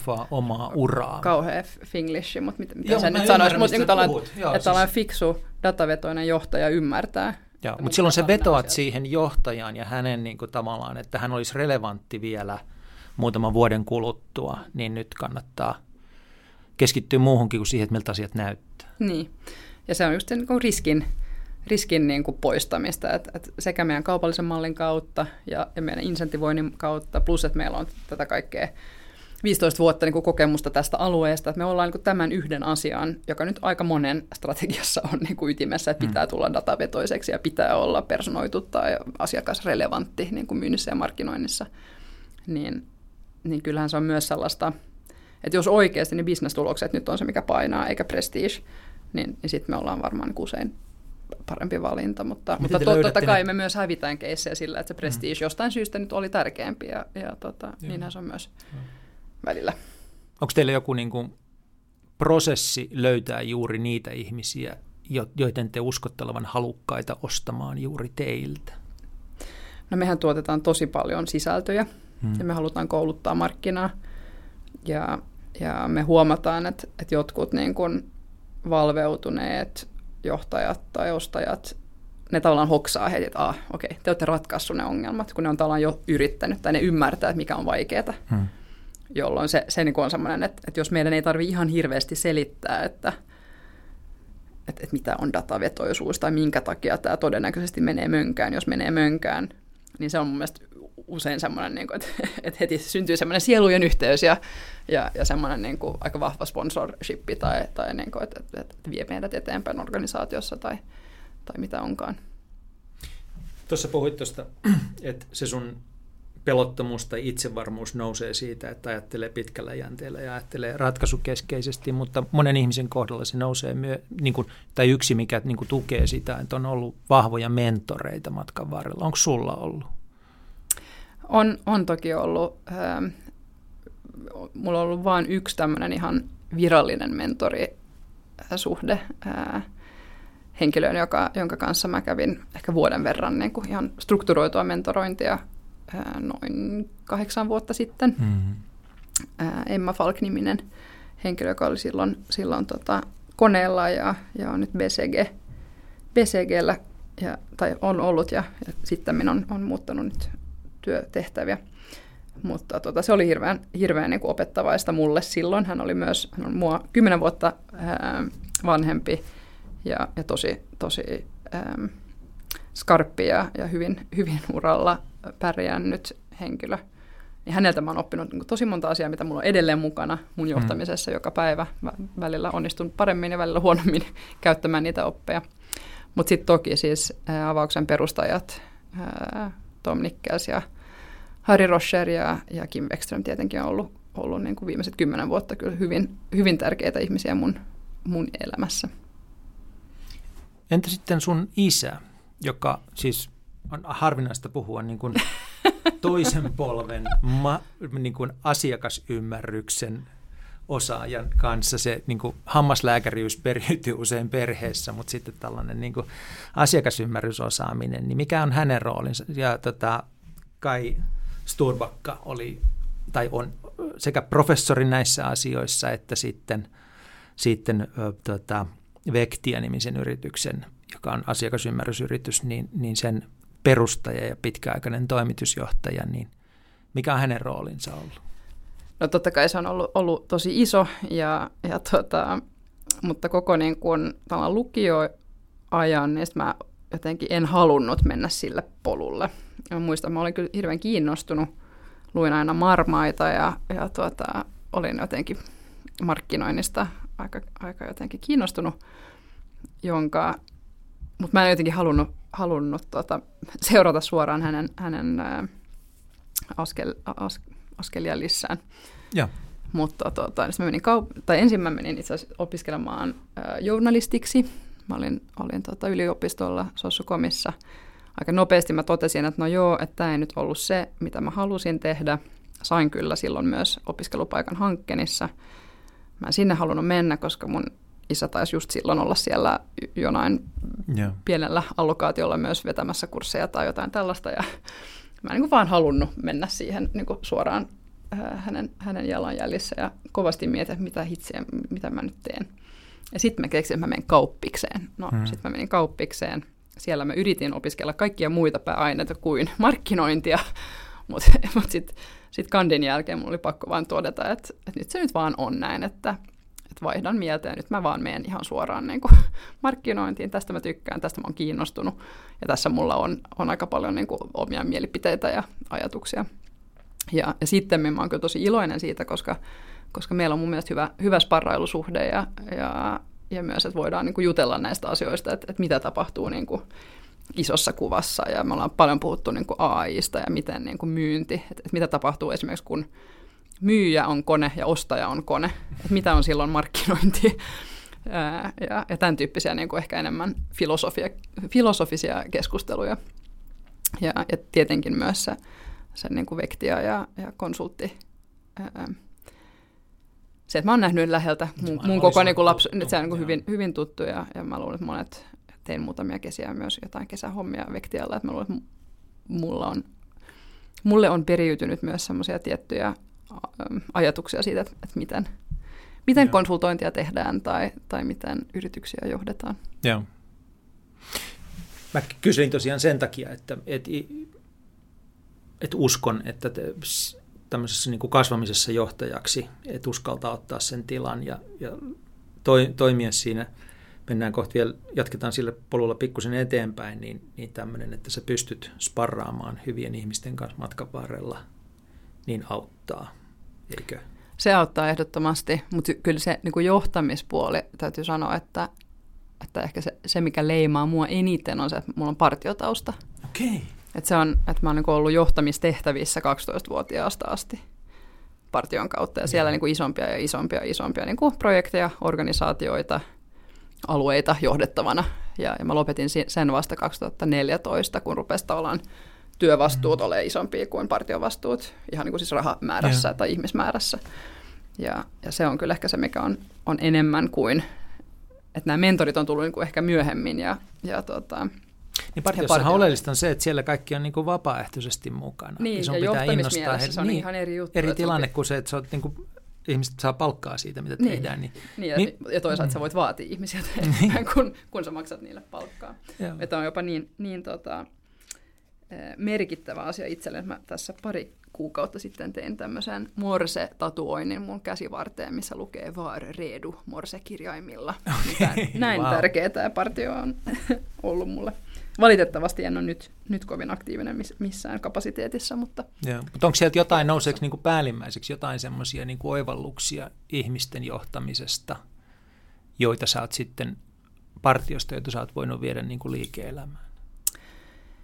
Joo, va- varmasti. Siis yksi on niin kuin ihmisten motivointi ja, ja innostaminen ja, ja tavallaan sen niin kuin ambition kautta ehkä, että, että kun on tehnyt mitä tahansa tapahtumia tai leirejä tai, tai tämmöisiä, että, että mihin laittaa sen riman ja miltä näyttää hyvä ja mikä olisi semmoinen kokemus, mikä olisi niin kuin, ja partiossa on se hieno, että kun sä luot lapsille ja nuorille muistoja koko Joo. loppuelämäksi, Joo. niin sä voit vaikuttaa, se on niin aika iso, iso se vastuu sille ja, ja sitten sä samalla myös kasvatat, että et siinä on niin kuin myös semmoinen yhteiskunnallinen, partion missiohan on, on kasvattaa yhteiskunnan ö, samhällsdugliga, mikäköhän se on, yhteiskunnallisesti. Yhteiskuntakelpoinen kuulostaa joo. vähän pahalta, mutta ehkä se on no, se. Mutta joo. on hyviä, hyviä mm. ö, tota, kansalaisia Suomeen. Mm. Niin, tota, että se, että kantaa vastuuta semmoisesta niin kuin kasvattamisesta ja sitten myös se niin kuin kokemuspuoli, että, että miten, miten olisi hauskaa ja siistiä. Ja, ja niin kuin. Onko toi kiinnostaa, siis tuo, että sä luot ihmisille muistoja, niin onko se jollain tavalla läsnä siinä, miten yritystä johdetaan? On mun mielestä ehdottomasti ja semmoinen tietty hassuttelu tai itsensä ei liian vakavasti ottaminen. Karaoke. Karaoke esimerkkinä. Ja, ja tota, et, et mun mielestä niin ne kokemukset, mitä siellä työn lomassa tulee. Hmm. Ja, ja onhan se myös niin, niin kuin partiossa, että mä veikkaan, että kaikkien partiolaisten niin kuin parhaimmat partiomuistit, että ne on jotain semmoisia, että kun on ollut ihan vittumaista jossain, niin kuin sä oot ollut sateessa jossain metsässä ja ruoka loppui ja niin kuin ei saatu tulta ja hmm. nousemaan ja niin kuin näin, tai että on palellut tai on ollut liian kuuma tai että et, et ne niin kuin vaikeat hetket on ne, jotka yhdistää. Ja vähän sama juttu mun mielestä myös duunissa, että että sulla on joku projekti tai sä teet hmm. asioita silleen niin kuin intensiivisesti yhdessä, vähän niin kuin, ähm, että et, et se, että jos kaikki on hirveän tasaista, niin se ei luo hirveästi muistoja tai, tai niitä hetkiä, mitä ottaa mukaan. Ja sama sitten koskee myös, että jos meillä on vaikka ollut jotain hiihtoretkiä hmm. tai muita niin kuin, ö, firmassa, niin, niin jos kysyy ihmiset, no mitkä on niin kuin ne muistot, mitä parhaimmat muistot sun avausajalta, niin ne on aina joko tämmöisiä, niin kuin, että me ollaan tehty jotain vapaa-ajan juttua yhdessä, tai sitten joku semmoinen projekti crunchy, että tuossa mä luulin, että vitsi, tästä, niin tästä ei ikinä tule mitään, tai mä olin ihan niin kuin, että, että miten mä ikinä pärjään tästä, ja sitten kun pärjää, hmm. niin mikä, mikä sen jälkeen on niin kuin fiilis. Meidän miettimään sellaista että, että Suomessa niin kuin, ei sitten ehkä niin paljon enää puhuta, mutta pitkään ajateltiin niin, että, että armeija oli semmoinen tärkeä niin, no, johtamiskoulu. Mutta, mutta että, ja, ja varmasti onkin, ja armeijassa on paljon samoja piirteitä kuin tuossa, mitä sä kuvasit, mutta kuitenkin sitten se lähtökohta, että partiossa kaikki on tullut sinne vapaaehtoisesti ja haluaa ja on innostunut siitä ideasta, kun taas armeijassa vain osa on innostunut siitä ideasta ja on niin kuin jotenkin mieleltään vapaaehtoisesti mm. mukana ja aika moni on mukana sen takia, että on pakko. Mm. Niin se johtaminen on erilaista on silloin, kun se, sulla on mukana ihmisiä, joille, joille se on pakko, kuin se, että sä niin kuin motivoit vapaaehtoiset ihmiset ylittämään itsensä, innostumaan ja, ja saamaan kokemuksia, niin se voi niin kuin tuli mieleen, että se voi niin kuin johtajakouluna olla jollakin tavalla vieläkin parempi. Kyllä mä väittäisin, että se on, plus että, että partiohan myös kouluttaa johtamiseen Joo. aika, aika niin kuin hyvin. Ähm, mä oon parhaat johtamiskouluni on siis ihan niin kuin formaaleja kursseja on käynyt partiossa. Palataan tota tähän sun jos mä saan, Joo, anteeksi. jos mä saan vielä yhden asian tuota, partiosta sanoa, niin, niin yksi toinen asia niin kuin johtamisesta on se, että partiossahan annetaan vastuuta tavallaan kelle vaan, joka haluaa sitä ottaa. Ja, ja se tarkoittaa myös sitä, että, että sä aika nuorena saatat johtaa ihmisiä, jotka on niin kuin, tiedätkö, minä vaikka 23-vuotiaana johdan jotain partioleiriä, missä ne, jotka on siellä työntekijöinä tai osa sitä, sitä aikuisten joukkoa, että jotkut niistä on 50- tai 60-vuotiaita. Mm. Että et sä niinku, et se johtamis, että sä niinku kytket sen joht, johtajaroolin pois siitä sun niinku kokemuksesta tai sun, sun, sun niinku iästä esimerkiksi. Se on niinku luonteva johtaa eri-ikäisiä. Ja, ja se on ehkä aina ollut semmoinen, mikä on auttanut mua myös nuorena toimitusjohtajana, että miten et, et, et, et, et voisin kuvitella, tai monet kysyy multa, että no miten, että, että kun noi tyypithän on sua vanhempia, ketä sä tuossa mm. jo, niin kuin, että nyt mä alan olla siinä iässä, että kukaan ei enää, enää kysy tällaista, mutta, mutta tota, että se on selkeästi sellainen asia, mitä monia niin kuin mietityttää, että, että voiko olla toimitusjohtaja, kun on 30, jos ne kaikki muut on 40 tai 50. Ja vastaus on, että totta kai voi. Että sehän, se, se niin kuin johtamiskyky ei ole ikään sidottu välttämättä. Mutta se itseään sel- selvästi vanhempien ihmisten johtaminen on kyllä kovin erilaista kuin samanikäisten johtaminen. Se on ainakin mun kokemus. Niin useinhan on, se on helpompaa, koska, koska hmm? ne on kokeneempia. hmm. No toisaalta ne on, joo. Kannattaako tähän kaninkolo, kaninkoloon hypätä, ne on, on kokeneita ja niin edelleen. Mutta mm, sitten ne totta on kai myös... vaikeampi, niin kuin, saattaa olla myös vaikeampaa. Joo. Mutta puhutaan sun johtajanurasta ja, ja tota, Ruotsi menee, menee menee sitten hyvin, mutta, mutta että jossain vaiheessa 2017-2018 kaikki ei mene ihan hyvin täällä Suomessa. Ja, ja tuota, sua pyydetään ottamaan kantaa sitten Suomen tilanteeseen. Moni muukin ottaa tietenkin, ja sitten se kaikki päätyy siihen, että susta tulee avauksen toimitusjohtaja 2018. Niin kerro siitä, että, että mitä silloin oikein tapahtui.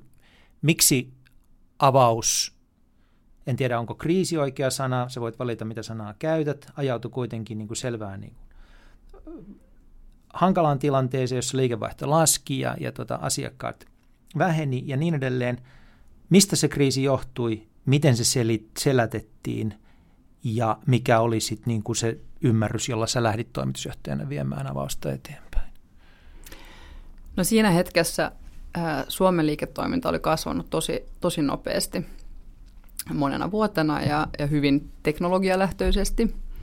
Ja ehkä niin kuin nyt kun, kun peiliin katsoo, niin, niin tai jos miettii, että mitä pitäisi tehdä eri tavalla, jos tapahtuu samantyyppistä kehitystä. Eli, eli silloinhan kaikki halusi ostaa ja kaikki halusi nimenomaan ostaa sen Ferrarin – niin mehän myytiin... Me puhutaan niin markkinointiteknologiasta. Niin, markkinointiteknologiasta. Me implementoitiin ja. erilaisia teknologiaplatformeja, Adobea ja Salesforcea ja, ja näitä. Ja, ja teillä oli kumppanuuksia näiden toimijoiden ja, kanssa, että myytte niiden Ferrareita sitten eteenpäin. Ja, ja, tota, ja mehän tietenkin toimitettiin iloisesti, mutta ja kyllä me aina haluttiin myös, että – että et varataan niin kuin aikaa ja efforttia siihen, että se Ferrari myös saadaan ulos sieltä, hmm. sieltä tota, autotallista. Mutta samaan aikaan nousi tämmöinen niin kuin vahva ajatus siitä, että tämä on niin kuin in-house-tekemistä, että pitää olla kyky itse ajaa se Ferrari. Yeah. Mutta ilman, että oikeastaan mietitään, että no mitä se vaatii se. Että se ei ole vaan sitä, että sulla on niitä mekaanikkoja, vaan, vaan varmaan jonkun pitäisi piirtää se kartta ja, ja jonkun pitäisi olla se niin kuin, äh, Kimi Räikkönen siellä niin kuin ratin takana ja ja, tuota, ja tämä johti sitten siihen, että, että me tehtiin hirveästi implementointeja, mutta sen jälkeen, kun ne implementoitit oli tavallaan vähän kuin tehty, markkina saturoitui, niin, niin ei ollut yhtä paljon bisnestä meille Suomen, Suomessa. Ja, ja samaan aikaan niin aika monet organisaatiot rupesivat myös, myös tota, kokemaan, että no vitsi, että olipas tämä kallista ja miksi tästä ei tule arvoa. Ja, ja tota, siinä hetkessä ää, monet niistä asioista, mitkä, mitkä niin kuin johti siihen, että sitä arvoa ei tuotettu. No yksi oli se, että dataa ei ollut kunnossa, eli, eli olisi tarvinnut olla paremmat ikään kuin asiakasdata, ää, järjestelmät ja, ja niin kuin kyky, kyky tuottaa sitä niin kuin ehkä jopa ää, asiakasanalytiikkaa ja, ja niin kuin parempia datavetoisia strategioita. Että se, että sulla on se teknologia, millä sä automatisoit asioita, niin, niin jos sulla ei ole mitä automatisoida, niin sitten sit se jää vähän niin kuin vajaa käytölle. Ja, ja tästä johtuen niin, niin oltiin sitten ruvettu miettimään muita, muita niin kuin liiketoiminta-alueita Suomeen. Meillä oli, oli tota, ää, luova tiimi silloin ja, ja meillä oli myös media, media tota, tiimi, joka, joka sitten niin kuin pyrki ostamaan mainontaa. Ää, ja, ja nämä oli niitä, mitä, mitä mä silloin niin kuin heti alussa, mä olin nähnyt Ruotsissa, että se, se niin kuin data- ja algo-puoli on se, mikä tulee tässä nyt kasvamaan, ja se, mitä, mikä on niin kuin, sen kaiken bisnesarvon lunastaja tai se niin kuin moottori. Että se moottori mm. ei ole se automaatioteknologia, vaan, vaan se moottori on data ja, ja algoritmiikka. Niin, niin tota, päätettiin sitten niin kuin fokusoida siihen ja ruveta rakentamaan sen ympärille liiketoimintaa. Kuitenkin niin kuin pitäen, pitäen tämän meidän niin kuin vahvan taustan ja ymmärryksen niin kuin automaatioteknologioista mukana, mutta, mutta ehkä että se painopiste siirtyy enemmän siihen niin kuin datan, datan päälle. Että se on niin yksi asia. Ja sitten toinen asia on ollut se, että et, et kuten mä alussa sanoin, että se Ferrarin saaminen ulos, se on hemmetin vaikeaa, se on johtamiskysymys. Se ei ole tekninen kysymys mitenkään. Niin, niin meidän metodologian kehittäminen siihen, että no miten autetaan johtajia johtamaan oikealla tavalla. Miten asettaa oikeat tavoitteet sille niin kuin datavetoiselle tekemiselle – ää, miten organisoitua tämän ympärille. Onko se in-house-saaminen se kaikista paras vai, vai pitääkö sun luoda niin kuin parempi toimintamalli niin, että sulla on insentivointi koko ajan tehostaa ja, ja niin kuin automatisoida pois enemmän enemmän siitä ad hoc tekemisestä, mikä vie kaikkien kalenteriaikaa niin kuin tänä päivänä. Ja, ja sen myötä niin, niin ollaan sitten ää, meidän metodologiaa standardoitu ja, ja erilaisia niin kuin frameworkia kehitetty, millä me, millä me niin kuin pyritään – pyritään simplifioimaan sitä matkaa, mutta myös tarjoamaan sellaista ehkä kokonaisvaltaisempaa partneruutta tämän ympärille.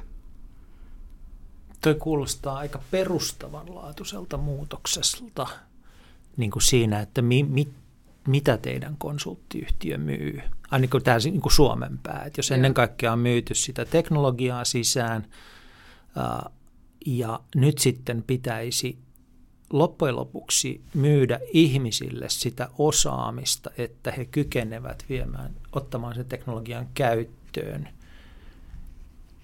niin te olette tavallaan siirtynyt insinööreistä psykologeiksi, vai olette?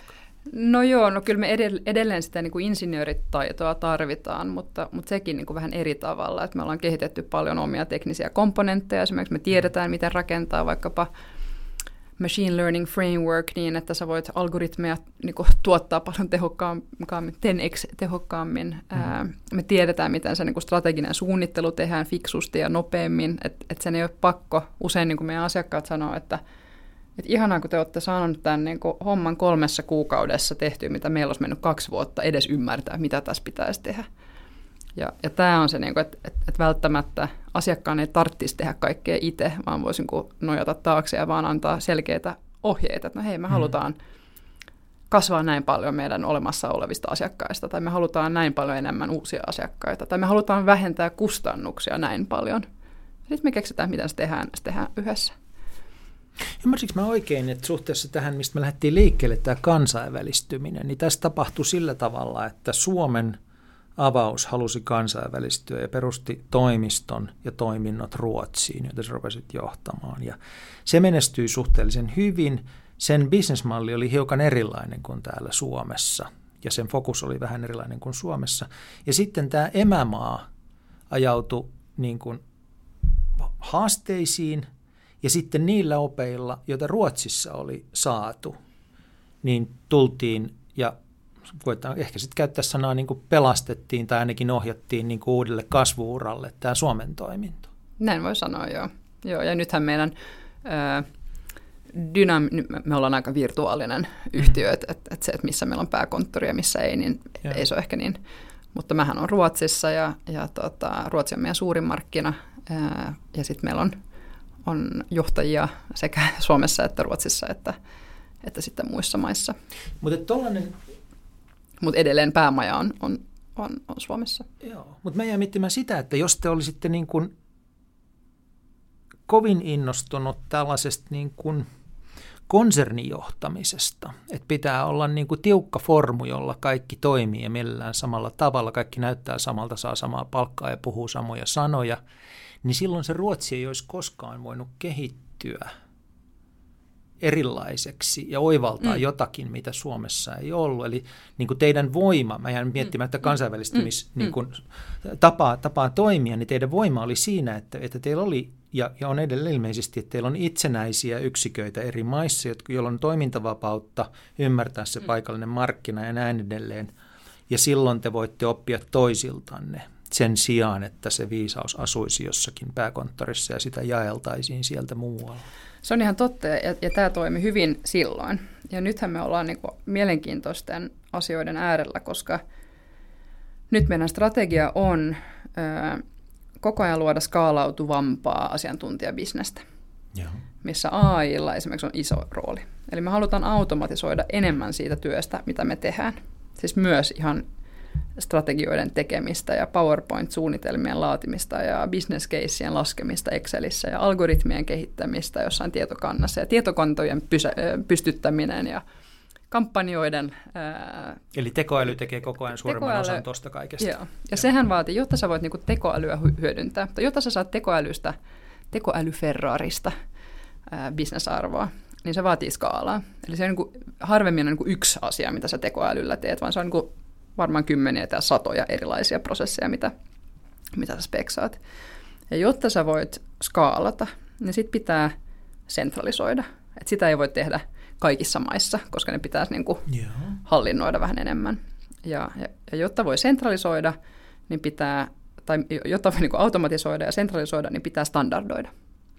Niin nyt me ollaan vähän niin kuin mielenkiintoisen äärellä, että jos me nyt lukitaan näitä mm-hmm. tiettyjä toimintatapoja, tiettyjä tapoja vaikka toimittaa meidän projekteja tai, tai kehittää algoritmiikkaa tai luoda ää, personointia, niin niin poistaako se tämän mahdollisuuden tulevaisuudessa? Tai mikä on se oikea balanssi, että pitäisi olla, koska totta kai, että jos meillä on AI-vetoinen ää, perus niin kuin äly tai tämmöinen niin kuin avausmoottori, kutsutaan sitä nyt tällä hetkellä avaus GPTksi, niin sehän antaa meidän kaikille konsulteille supervoimia. Kyllä. Mutta estääkö se myös sen, että ne, tai me ei haluta ainakaan, että se niin kuin poistaa luovuuden tai ongelmanratkaisukyvyn Miten te tällä hetkellä ratkaisitte tuota ongelmaa, koska toihan on niin kuin yksi näitä yksi niistä vähintään tuhannesta mielenkiintoisista kysymyksistä, jotka liittyy tekoälyn vyörymiseen maailmaan, niin, niin niin, niin kuin ihastuttavaa kuin se onkin, että tekoäly kykenee niin kuin vastaamaan kaikkiin mun kysymyksiin, kirjoittelemaan mulle runoja tai maalaamaan mulle tauluja tai muuta, niin tavallaan se on kuitenkin niin kuin standard, varsinkin kun sitä joudutaan niin kuin määrittelemään, että, että on niin kuin rajat, joita ei saa ylittää. Ja luovuuden ideahan on se, että mm. ylitetään rajoja. Mm. Niin se tekoäly, joka meillä on käytössä, ainakin meillä niin kuin tavallisilla kansalaisilla, Palantirilla on vissi erilainen tekoäly, mutta tota, meillä niin kuin tavallisilla ihmisillä on käytössä, niin, niin tota, siinä on niin kuin selvät rajat. Se tuottaa semmoista niin kuin hirveän hyvää, mutta aika ennustettavaa sisältöä. Se standardoi hmm. sisältöä. Ja tämä on niin semmoinen, kun on itse sisällöntekijä, niin hmm. miettii sitä, että mikä on tämän vaikutukset, että niin kuin yhä enemmän enemmän tällainen kone, joka standardoi hmm. asiat, tuottaa sitä. Niin miten te näette sitten taas teidän liiketoiminnassa tämän niin kuin tai mm. niin kuin jatkat tuosta, mistä aloitit, koska tämä on super mielenkiintoista, että mikä pitää standardoida ja missä pitää olla sitä tilaa ja vapautta. Yeah. No, no ainakin yksi, mikä, mikä näkyy, on siis kun me ratkaistaan aina samaa ongelmaa kaikille meidän asiakkaille, mm-hmm. niin sehän on aika samanlainen se ongelma ja ne ratkaisut. Et ei, ei, ei se hirveästi eroa, että kaikki firmat ajattelee, että me ollaan niin erilaisia, että kun meillä on tällaista lainsäädäntöä tai meillä on tällaista dataa tai meillä on tällaista jälleenmyyntiverkostoa tai mikä tahansa, mikä nyt ajatellaan, että on, on niin, niin erikoista.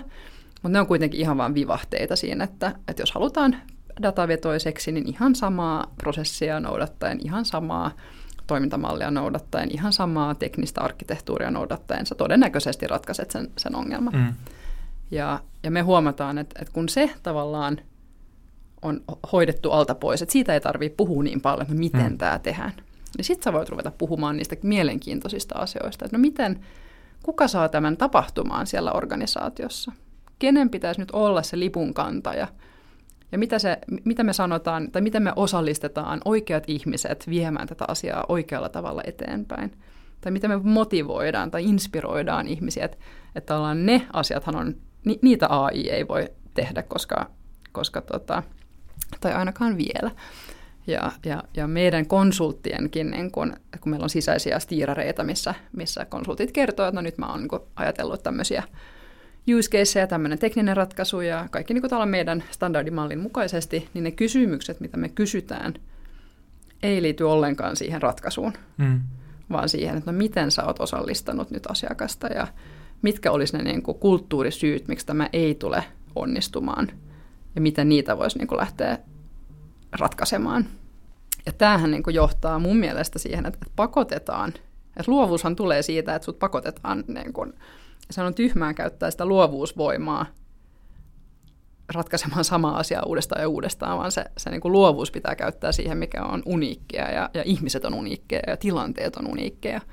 Teknologia ei ole niin uniikkia ja, ja liiketoimintaongelmat, ne ei ole kovin uniikkeja, ne, on, ne toistuu niin kuin aika, aika usein, mutta ihmiset on. Teet, ja ihmisillä ne muutokset kuitenkin tehdään siellä, siellä organisaatioissakin. Oletteko te tehneet jotakin niin kuin tietoisia ratkaisuja sen suhteen, että säilyttäisitte sen oman, kutsutaan sitä nyt sitten ketteryydeksi tai luovuudeksi, ja niin kuin sisäisen diversiteettinä siinä mielessä, että Milanossa voi olla joku sellainen ajatus, mitä ei ole Helsingissä, ja sitä ei tapeta sinne Milanoon. Joo, joo ja ei me, ei me vielä olla semmoisessa muodissa, että mitään muuta ei saisi tehdä, mutta, mm. mutta yli ajanhan myös myös tämä niin AIN ja automaation avulla tuleva projektikannattavuus ohjaa siihen, että, että kyllä sä haluat ainakin osan tehdä niin, koska jos sä et tee niin, niin se on, se on niin kuin tuplasti kalliimpaa meille firmana toimittaa jotain, mikä on ihan niin kuin nollasta tehtyä. Joo. Ää, mutta totta kai pitää aina olla niin kuin joku 10-15 prosenttia semmoisia projekteja, mitkä, mitkä niin kuin vie meidät eteenpäin. Ja ehkä niitä voi sitten standardoida tai joku keksii jonkun hienon jutun tai, Joo tai tota, jonkun uuden use casein, niin, niin pitää olla sekä että. Ei voi, ei voi lukittautua yhteen asiaan. Kuinka sä näet tällä hetkellä, että tämä, ihan vaikka nyt sitten tässä niin kuin teidän kontekstissa, niin tilanne tulee elämään vuoden parin sisällä. Sä sanoit, että sä mietit koko ajan sitä, että se on se mielenkiintoinen ja sieltä, sieltä sä niin kuin ammennat sen oman määrätietoisuus tapas, tapas johtaa, että, että ajattelet pidemmällä tänteellä, kun me nyt ollaan niin kuin silleen, meillä on näistä teknologiahyppäyksistä niin paljon kokemusta, että me varmaan niin kuin, me tiedetään, että me ollaan suunnilleen samassa tilanteessa nyt tekoälyn kanssa laajemmassa käyttöönotossa, kun me oltiin aikanaan, kun ensimmäiset niin kuin webbrowserit tuli, tuli tota, mosaikit ja muut, jolla me päästiin niin kuin käyttämään internettiä – mutta sitten meillä ei ollut mitään käsitystä siinä vaiheessa, että mihin se internet meidät veisi mm. ja minkälaista maailmaa se toisi mukana. Se mm. ei me tajuttu silloin, kun kännykätkään tuli. Mm. Että me niinku kulutettaisiin kahdeksan tuntia päivästä tuijottaen niitä ja meidän ihmissuhteet olisi siellä ja, ja niin. tuota, niinku, me oltaisiin mielenterveyspotilaat kaikki. Niin me ollaan nyt tämmöisen äärellä, että me ei todellakaan tiedetä, mihin tämä johtaa. Niin mikä on silloin, miten sä näet, että tämä niin kuin tila tulee kaiken kaikkiaan kehittymään vaikka nyt sitten teidän alalla ja miten sä johdat tämmöisen taas kerran suuren epävarmuuden keskellä? No ensimmäinen asia on, on mun mielestä se, että jos, jos ensin vastaa siihen johtamiskysymykseen, hmm. niin, niin mun mielestä niin kuin johtajina meillä on kaikilla iso vastuu ymmärtää – ja käyttää tarpeeksi aikaa siihen, että ymmärtää, koska muuten ei voi tehdä fiksuja strategisia päätöksiä. Ja, ja mä kehottaisin kaikkia niin kun, käyttämään esimerkiksi chat-GPTtä niin kuin päivittäisessä työssä. Ja, ja kun mä kysyn, kysyn niin kuin muilta johtajilta, että no paljonko käyttävät, niin suurin osa on, on, on kokeillut, on sen jonkun runon tai mm kysymyksen omasta firmasta kysynyt sieltä, mutta aika harva käyttää tavallaan työvälineenä. Ja se on mun mielestä niin kuin ensimmäinen asia, koska jos sä sitä ruvet tekemään, niin sit sä alat niin kuin hoksaamaan, että mihin tämä on menossa. Ja se on niin kuin tosi vaikea mieltää, että mitä AI voi tehdä nyt jo, ja sitten sen kautta, no mitä tulevaisuudessa. Ja, ja se on niin kuin mun mielestä niin kuin todella tärkeä, tärkeä asia, mitä mä näen, että ei tapahdu tarpeeksi. No jos, sit, jos, jos ajatellaan, että, että, että luodaan vähän parempi ymmärrys sitä, mitä tämä todennäköisesti pystyy tekemään tulevaisuudessa, niin, niin seuraava steppihän on se, että no mit, mitkä on niin ne periaatteet, mitkä todennäköisesti on totta. Ja, ja yksi sellainen periaate, mikä meitä ohjaa ja, ja on, on meitä ohjannut myös meidän niin asiakastoimituksissa on se, että jos sä haluat saada datasta ja, ja automaatiosta eli AIsta liiketoimintahyötyjä nyt, niin sun on pakko automatisoida asioita. Ja jotta se hyöty on tarpeeksi iso, niin sun pitää todennäköisesti automatisoida aika paljon asioita sen datan ja AIn avulla. Eli skaalautuminen on tärkeää. Jos sä haluat pitkäjänteisesti luoda kilpailukykyä, niin se, se automaatio ja se algo, että kuinka hyvät ne algoritmit on, tai kuinka hyvä tai taidokas sun data science-tiimi on, tai kuka niitä algoritmeja, tai käytätkö Microsoftin tai, tai Googlen tai jonkun muun mallia. Et se on niin kuin ihan se on ihan yksi haile, että se on niin mielenkiintoinen keskustelu. Mutta se, mikä tulee antamaan sulle, tai joka, jonka syystä sä oot niin kilpailukykyinen tulevaisuudessa, on se, että no mitä dataa sulla on, mitä syöttää sille algoritmille. Ja, ja tämä on niin esimerkiksi tämmöinen niin yksi periaate, minkä kautta mm. voi johtaa. Eli se, millä tulee olemaan väliä, on, että mitä dataa on kerätty. No jotta voi sitten ymmärtää, että mitä dataa pitäisi kerätä, niin pitäisi olla aika hyvä ymmärrys siitä, että mitä se AI ehkä tulevaisuudessa tekee. Jolloin tullaan takaisin tähän, niin kuin, että pitäisi, pitäisi itse olla siellä niin kuin, käyttämässä AIta, koska, koska muuten sä et niin kuin, ehkä välttämättä käsitä, että mikä, mikä tulee olemaan tärkeää. Hyvä esimerkki tästä on, on se, että, että, tota, että mitä on data. Niin, niin meillähän niin data on esimerkiksi meidän dokumentoidut ö, handbookit siitä, että miten asioita pitää tehdä. Tai miten vaikka joku tietty projekti pitää toimittaa. Että se data, mitä me syötetään meidän avaus GPT, että se on niin tekstidokumentteja, mitä me mm. käytetään muuten meidän työntekijöiden kouluttamiseen. Niin ne kouluttamisdokumentit, niitä, tai niin kuin niillä koulutetaan se meidän avaus GPT. Mutta jos meillä ei olisi tätä dokumenttimassaa, mitä me nyt tässä vuosien varrella koko ajan niin lisätään ja parannetaan, ja meidän kaikki, niin kuin, että jos me feilataan jotain projekteissa ja todetaan, että no pitääkin tehdä näin jatkossa, niin sitten se kirjataan sinne handbookiin, jolloin se handbook kouluttaa sitä algoritmia, jolloin se algoritmi tulevaisuudessa voi toimittaa projekteja meidän puolesta. Mutta jos meillä ei ole sitä dokumentoitua mm. handbookia, niin meillä ei ole mitään dataa, millä kouluttaa se algoritmi. Ja sama koskee niin kuin kaikkia liiketoimintoja. Et, et mä luulen, että aika monilla on dataa, tai kaikilla firmoilla on dataa, paljon enemmän kuin mitä edes y- ymmärtää – mutta onko sellaista dataa, mitä sä et voi generoida jälkeenpäin? Me esimerkiksi ruvettiin nauhoittamaan meidän sisäisiä tärkeitä palavereita pari vuotta sitten, koska se on dataa. Yeah. Ja niitä keskusteluita, sä et voi niinku saada ne uudestaan, sä et voi tuottaa sitä dataa. Et jos mä tänään tajun, että vitsi, että kun me ollaan niinku satoja tunteja käytetty siihen, me puhutaan – mä tiedän, use tai mm. datasta tai jostain, mikä voisi olla niin kuin arvokasta syötettä sille algoritmille. Mutta mä en voi niitä enää historiasta niin kuin hakea, jos mä en ole niitä dataksi asti saanut. Ja tämä on ehkä semmoinen mun mielestä johtamisperiaate, mitä pitäisi ottaa tässä niin kuin epävarmuudessa huomioon. Me ei tiedetä ihan, että mitä AI voi tehdä, mutta me tiedetään, että sä tarvit dataa, millä sitä kouluttaa.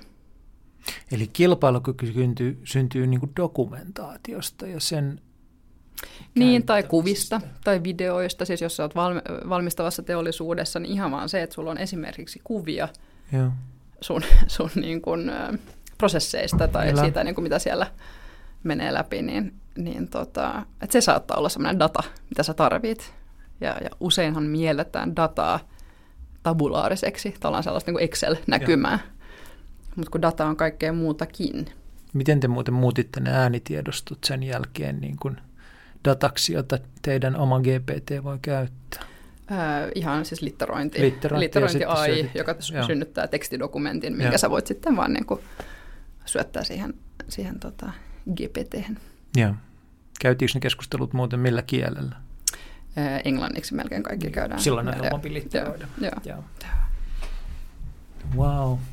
Ja myös se, että no kuinka helposti vaikka litteroi, vaikka se tänään ei ole mahdollista, tai vaikka se tänään ei ole helppoa saada videoista vaikkapa niin kuin, äh, tällainen video to text, mm. että et me ei voida sitä niin kuin kovin helposti tehdä tänään, että et teksti tavallaan ää, syntyy niin kuin videosta.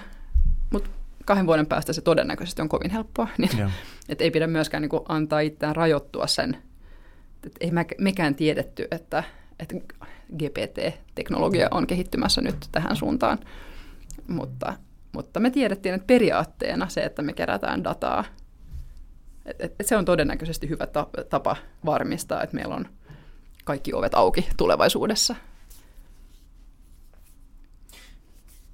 Ää, kun puhutaan AIsta, tekoälystä, niin puhutaan hyvin usein tästä kansainvälisestä pelistä, tästä niin kuin kokonaistilanteesta. Te olette tänä päivänä eurooppalainen yritys, Suomi, Ruotsi, Puola, Saksa, Italia. Minkälaisina sä näet niin kuin ja, ja sitten tietenkin kaikki tietää, että nämä suurimmat jätit, joiden palveluita me käytetään, niin on Yhdysvalloista. Ja sitten muuallakin maailmassa taatusti tehdään kehitystyötä, mutta meillä ei ole pääsyä siihen. Niin kuinka sä näet eurooppalaisten yritysten tilanteen tänä päivänä, kyvyn hyödyntää tätä uutta teknologiaa ja Euroopan aseman tässä pelissä? Mä oon tosi huolestunut en ehkä siitä teknologiapuolesta, mun mielestä sitä edistää monet teknisemmät toimijat, vaikka silloin AI tosi hienosti, ja että sitä peruskehitystä ja perustutkimusta pitää tehdä enemmän mm. eurooppalaisessa mm. niin kuin yhteisössä.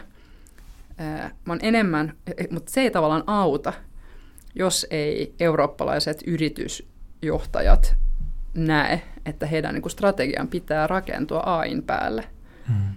Ja se aika usein delegoidaan tavallaan tekniikkaosastolle tai AI-osastolle tai tämä on niin liiketoimintakysymys. Yeah.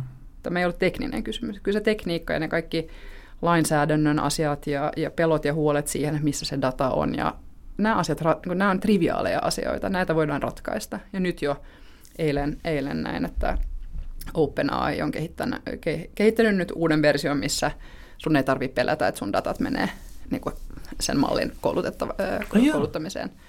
Että et ollaan nämä asiat, mitkä nostetaan tämmöisinä isoina niin kuin asioina, niin kyllä ne ratkaistaan, kun ne on teknisiä asioita. Ihan te- tekninen detalji, saako se ostaa heiltä sitä niin kuin maksullisena palveluna? Joo, joo, joo. Että se on sitten, niin kuin, sun data on turvassa ja joo, voit käyttää niitä. Okay. Nimenomaan.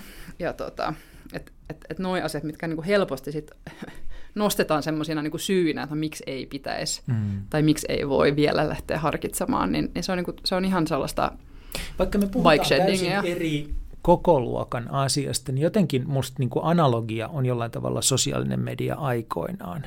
Että jotkut rupes käyttämään sitä hyvin nopeasti ja kauhean, niin kuin, ja sitten toisaalta monet odotti vuosikaupalla ennen kuin ne avasi yhtäkään sosiaalisen median tiliä. Ja tietysti ne, jotka niin kuin oli sosiaalisessa mediassa, niin ymmärsi, miten maailma on muuttumassa, miten ihmisten väliset suhteet rakentuu, mm. miten markkinointiviestintä mm. kehittyy ja näin edelleen, miten se, mikä, mitä aikaisemmin kutsuttiin journalismiksi, tulee muuttumaan ja, mm. ja niin edelleen. Ne, jotka käytti pääsi jyvälle, ne, jotka kieltäytyi käyttämästä, eivät päässeet jyvälle ja jymähti. Mm. Niin tässä on nyt... Tässä on ihan sama, sama juttu ja, ja siksi pitää niin kuin tosi niin kuin tärkein johtamisteko ei vaan niin kuin oman uransa näkökulmasta, ei vaan organisaationsa näkökulmasta, mutta myös niin kuin eurooppalaisen kilpailukyvyn näkökulmasta on se, että myös me bisnesihmiset, jotka eivät ole, niin kuin, me, ketä, me ketä ei olla – mitään AI-asiantuntijoita oikeasti mm. ruvetaan käyttämään näitä asioita ja funtsimaan näitä katse, asioita. Se kohdistuu kyllä niin kuin mun ymmärtääkseni ennen kaikkea nyt sitten bisnesihmisiin siinä mielessä, että he etenee yleensä hirveän paljon nopeammin kuin julkiset rakenteet vaikkapa. Nimenomaan. Niin pysyäksemme niin gameissa mukana, niin on tärkeää, että yritysmaailma pysyy. Vielä niin kuin tähän liittyen ehkä tähän keskusteluun viimeinen kysymys. Keskustelu voi jatkuu tästä niin, kuin, niin kauan kuin ihmiskunta on jäljellä. Niin äh, minkälaiseen talenttiin sun mielestä nyt pitää panostaa? Ei pelkästään teillä, vaan niin kuin laajemmin. Me ollaan puhuttu asiantuntijayrityskontekstissa ja voidaan pysyä siinä tai laajentaa siitä, mutta kaiken kaikkiaan, että mitä osaamista nyt pitää hankkia, kehittää, haalia, kytätä, joka on, on ja pysyy niin kuin relevanttina tai jonka arvo kasvaa? Sä oot talenttibisneksessä ollut koko ikässä. No mun, mun, niin kuin, mun mielestä ehkä kiinnostavin asia nyt näissä AI, AI-kehityksessä on se, että kun kaikki automatisoituu, niin se tekninen osaaminen ei ole niin tärkeää enää. Mun, mun italian kollega Piero, hän on vahvasti sitä mieltä, että et, et, et sä enää tarvii ihmisiä, jotka vaikka osaa tosi hyvin koodata tai käyttää Exceliä tai luoda PowerPointteja. Kaikki tämä niin näppistyö, missä on sellaista niin kuin asiantunt- suorittavaa asiantuntijatyötä, hmm. sitä ei tarvii välttämättä enää. Ja sehän synnyttää niin kuin aika mielenkiintoisen kysymyksen talentista ja, ja esimerkiksi niin kuin meillä, että me ollaan, ollaan niin kuin enemmän ja enemmän huomattu, että ei, konsulttibisneksissä yleensä on tämmöinen niin pyramidi. Sä otat niin nuori, nuorta fiksua jengiä sisään ja sitten niin jotkut niistä jää ja sitten jotkut muut sit jotkut niin kuin, ää, siirtyy muualle. Mutta se niin kuin pyramidi ei ole oikein relevantti enää, koska sitä suorittavaa ikään kuin juniorin työntekijän tehtävää on vähemmän ja vähemmän. AI hoitaa, sen. Ja, ja tämähän on niin kuin, nostaa mun mielestä pinnalle semmoisia ajatuksia, että no okei, no mitä ne sitten tekee, mistä ne oppii, saa sen kokemuksen, millä ne voi vaikkapa sitten pyytää AIta tekemään oikeita asioita. Mm. Ja, ja tota, mä huomaan niin kuin meillä sisäisesti porukka käyttää tosi paljon, että kaikki AI-työvälineitä, ne, jotka käyttää parhaiten ja eniten, on meidän senioreimmat ihmiset. Ja, ja yksi kollega sanoi, että tämä on mielenkiintoista, koska, koska niin kuin se, että kuinka hyvä sä oot käyttämään AIta, on suoraan, suoraan niin kuin korreloi sen kanssa, että hy, kuinka hyvä sä oot johtamaan. Että jos sä osaat delegoida, jos sä osaat antaa palautetta, jos sä osaat sanoa, että mikä on hyvä ja mikä on huono, ja antaa palautetta, että no mitä pitäisi tehdä, jotta tästä olisi parempi, hmm. niin sit sä, osaat, sit sä saat niin kuin tosi paljon irti AIsta, ja se AI voi niin kuin jopa korvata niin kuin sun työkaverin hyvänä esimerkkinä mä, mä, mä tuota, kirjoitin press releasea itse niin kuin avaukselle. Ja ensin mä bulletoin, että kirjoita press release tästä meidän avaus GPT-uutisesta, jolloin tuli press release. Sitten mä itse kirjoitin siihen vähän niin kuin lisää juttuja. Sitten mä pistin niin kuin takaisin sen, että hei, olen tämän firman toimitusjohtaja ja ollaan kehitetty tämmöinen, mä haluaisin, että tämä press on tällainen, että anna palautetta tästä mun mm. kirjoitetusta press jolloin sä sanoit, että ihan hyvä pressrelease, noin asiat, mitä sä sanoo, että sä haluat saavuttaa tällä, toteutuu, koska bla bla bla. Tähän pitäisi todennäköisesti nostaa joku lause tai, tai quote, joka nostaa asiakashyötyä enemmän esille, ja sitten joku, joka liittyy niin kuin compliance tai tämmöisiin security-asioihin. Mm-hmm. Palautetta niin kuin AIlta mun tekemään. Tota, tota jolloin mä vastasin sille, että kiva, kiitos palautteesta. Voisitko tehdä iteraation näiden kommenttien perusteella? Jolloin se kirjoitti.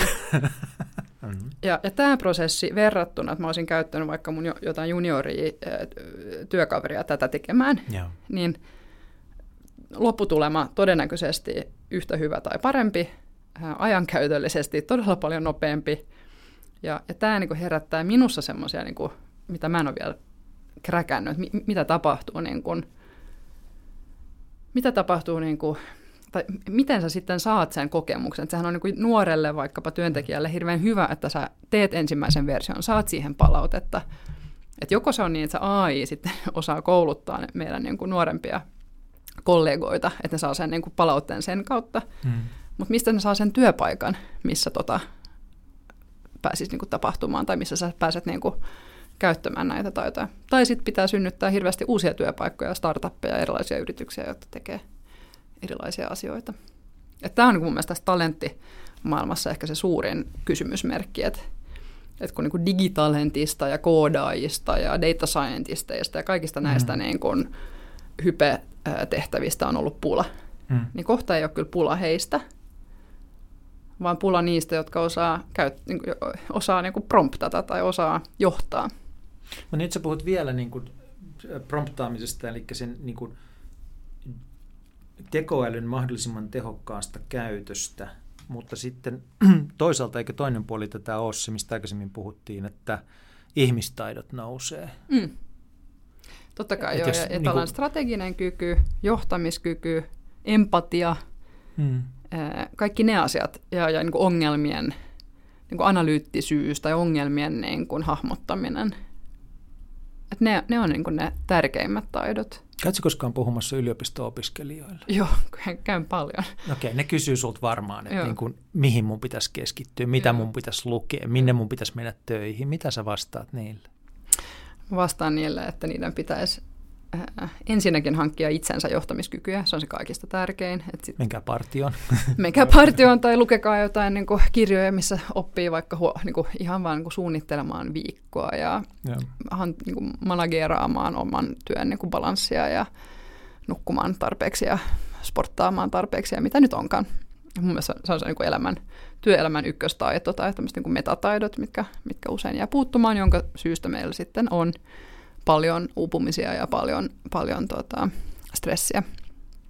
Mutta sitten sit, tota, tällainen tietynlainen ää, uteliaisuus, että pitää vaan niin mennä kokeilemaan ihan kaikkea. Mm. Ja, ja sehän on se, niin kuin, mä olin just Hankkenilla pitämässä luentoa ja mun mielestä oli niin hauskaa, kun mä olin just räntänyt 15 minuuttia siitä, että totta kai teidän pitää käyttää chat GPTtä ihan koko ajan, että sehän niin kuin kehittää teidän ajattelua.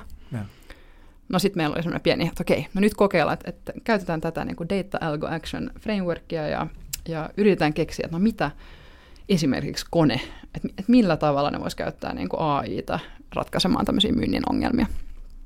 No viisi minuuttia meni ja kymmenen minuuttia meni ja, ja, ja, ja tota, sitten oli niin kuin report out, mikään näistä ryhmistä ei ollut käyttänyt chat GPTtä, että vaikka niin kuin just olin räntänyt 15 minuuttia, että kuinka aina teidän pitäisi käyttää näitä, niin sitten silti se, että se on niin, kuin niin vahvasti iskostunut myös, että, että pitäisi niin kuin toimintamalli muuttaa, että miten sä interagoit näiden AI-juttujen kanssa. Niin paljon kuin puhutaankin siitä, että opiskelijat nimenomaan käyttää niitä ja, ja tota, te, te kirjoittaa niin kuin esseensä kirjoituttaa esseensä GPTllä, niin nämä opiskelijat ei sitten. Niin, ja mä olisin kyllä tosi paljon enemmän huolissani, jos ne ei käytä. Niin. Että se on niin kuin isompi ongelma kuin se, että ne käyttää. Että sitten pitää niin kuin vaan, että mä olen enemmän huolissani siitä, että pystyykö professorit ohjeistamaan oikealla tavalla, Joo. jotta syntyy oikeanlaisia niin kuin työelämätaitoja. Ja sitten voisi kuvitella, että vaikka teknologiaa on, niin siitä huolimatta tällainen luokkahuoneessa tapahtuva ihmisten välinen vuorovaikutus. Ja yhteistyötaidot. Yhteistyötaidot, ja... niin kuin se kasvaa. Että se, että se on niin kuin ainoa tapa jatkossa niin kuin professorinkin oikeasti nähdä, että onko mun opiskelijat kehittyneet. Mm. On, että ne on samassa mm. huoneessa. Hän pääsee seuraamaan, että kuinka ne toimii, miten ne puhuu, mitä mm. sieltä tulee, sen sijaan, että hän lukisi niin kuin papereita, joita Nimenomaan. joku lähetti hänelle. Joo, ja, just, ja sitten mun mielestä tämä Robert äh, Ciucita, joka on tuolla äh, Hankkenilla aivan loistavasti käyttää mm. ChatGPT. Hän, hän sanoi, että se on niin kuin, että yksi tapa, mitä sitä voi käyttää, on niin, että, että okei, että, että pyydä ChatGPT, tehtävän anto on semmoinen, että pyydä tai promptaa, kunnes sä saat hyvän vastauksen. Mm. Ja kirjoita sitten siitä, prompt, niin siitä vastauksesta, tai kritisoi sitä vastausta, että miksi se oli hyvä tai miksi se oli ö, huono. Yeah. Eli että sä niinku, että niinku kriittistä, analyyttistä ajattelua pitää edelleen soveltaa mutta että sun pitää vaan niin tehtävän antoja vähän eri tavalla ehkä, ehkä tota, miettiä. Joo. Joo, tämä on puhuttu, että jossakin kuul, niin kuin, kuullut sellaisia käytöksiä, että, että sen sijaan, että pitää osata, osata koodata, niin pitää osata antaa oikeita tehtävänantoja. Että niin. se tehtävän niin. annon antamisen, promptaamisen taito on jatkossa yksi niitä tärkeimpiä. Joo. Ja sitten sen kytkeminen johtamiseen, niin sitten niin. aletaan olla niin. jäljillä. Niin. Loistavaa. Niin paljon kuin tekisi mieli jatkaa, niin mä luulen, että meillä on muitakin asioita tänään pöydällä. Aletaan mennä kohti loppua. Mutta jos sallit, niin mä kysyn sinulta kolme semmoista ää, pehmeämpää kysymystä, jotka tässä podcastissa aina lopuksi kysytään. Ja, ja ensimmäinen niistä olisi sellainen, että osaisitko suositella jotakin kirjaa, joka on viime aikoina, oot kuunnellut tai oot lukenut tai on osunut silmiin – joka nyt kannattaisi lukea? Mulla on yksi kirja, joka on, on vaikuttanut muhun siis privaelämässä ja työelämässä ja moniin mun kollegoihin myös tosi vahvasti. Ja se on semmoinen kuin Leadership and Self-Deception, mm-hmm. joka on tämmöinen Arbinger Institutein kirjoittama niin kuin hyvin tarinallinen, ää, vähän niin kuin self-help-kirja, mutta joka jotenkin niin superosuvalla tavalla ää, tuo esille sen, että miten me kaikki ollaan vaan ihmisiä ja, ja että miten me välillä käyttäydytään vähän tyhmästi, kun pitäisi olla fiksu ja suuri ihminen. Se on, se on todella vahva kirjasuositus ihan kaikille, huolimatta siitä, että missä roolissa on tai, tai, tai on, onko missään roolissa. Fantastista. Elämää muuttava. Laitetaan se show notesiin, eli sinne tuota, Genex-sivuille Joo. toi tieto.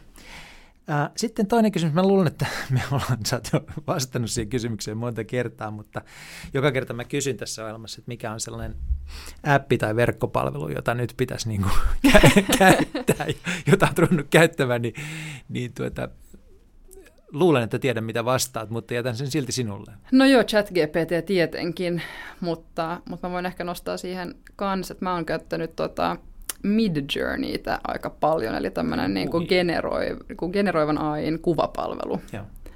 Ja sekin on kyllä todella innostavaa op, niin kuin ymmärtää, että miten se toimii, ja, ja sitten kun sitä oppii promptaamaan oikein, niin on aina kalvoihin ja someen ja minne nyt onkaan, niin hyvät kuvituskuvat. Se on, se on auttanut mua niin kuin arjessa. Joo. Ja ne muutamat graafikot, jotka kuuntelevat tätä ohjelmaa, niin itkee isoja niin. kyyneliä, niin. mutta niin varmaan itkee moni muunkin. Tämä on se maailma, jossa me eletään. Uh, aivan viimeinen kysymys. Sä asut nykyään Ruotsissa, käyt täällä Suomessa silloin tällöin. Jos sulla on mahdollisuus viettää hyvä viikonloppu Suomessa, niin missä sen vietät ja mitä tapahtuu? No ihan paras viikonloppu Suomessa on, on varmaan semmoinen, missä mä vietän aikaa mun parhaiden ystävien kanssa. Meillä on tämmöinen äh, seitsemän naisen ryhmä ja, ja tota, kerännytään kerran pari vuodessa viikonlopun viettoon ja yleensä Tukholmassa, mutta viime, viime syksynä oli, oli tota Helsingissä ja, ja siihen kului saunomista ja syömistä ja kulmisten vaihtoa ja jopa vähän, vähän tota karaokea, niin se oli ihan niin loistava viikonloppu. Emma Sturpakka, miljoonasti kiitoksia. Tämä oli fantastinen keskustelu. keskustelusta.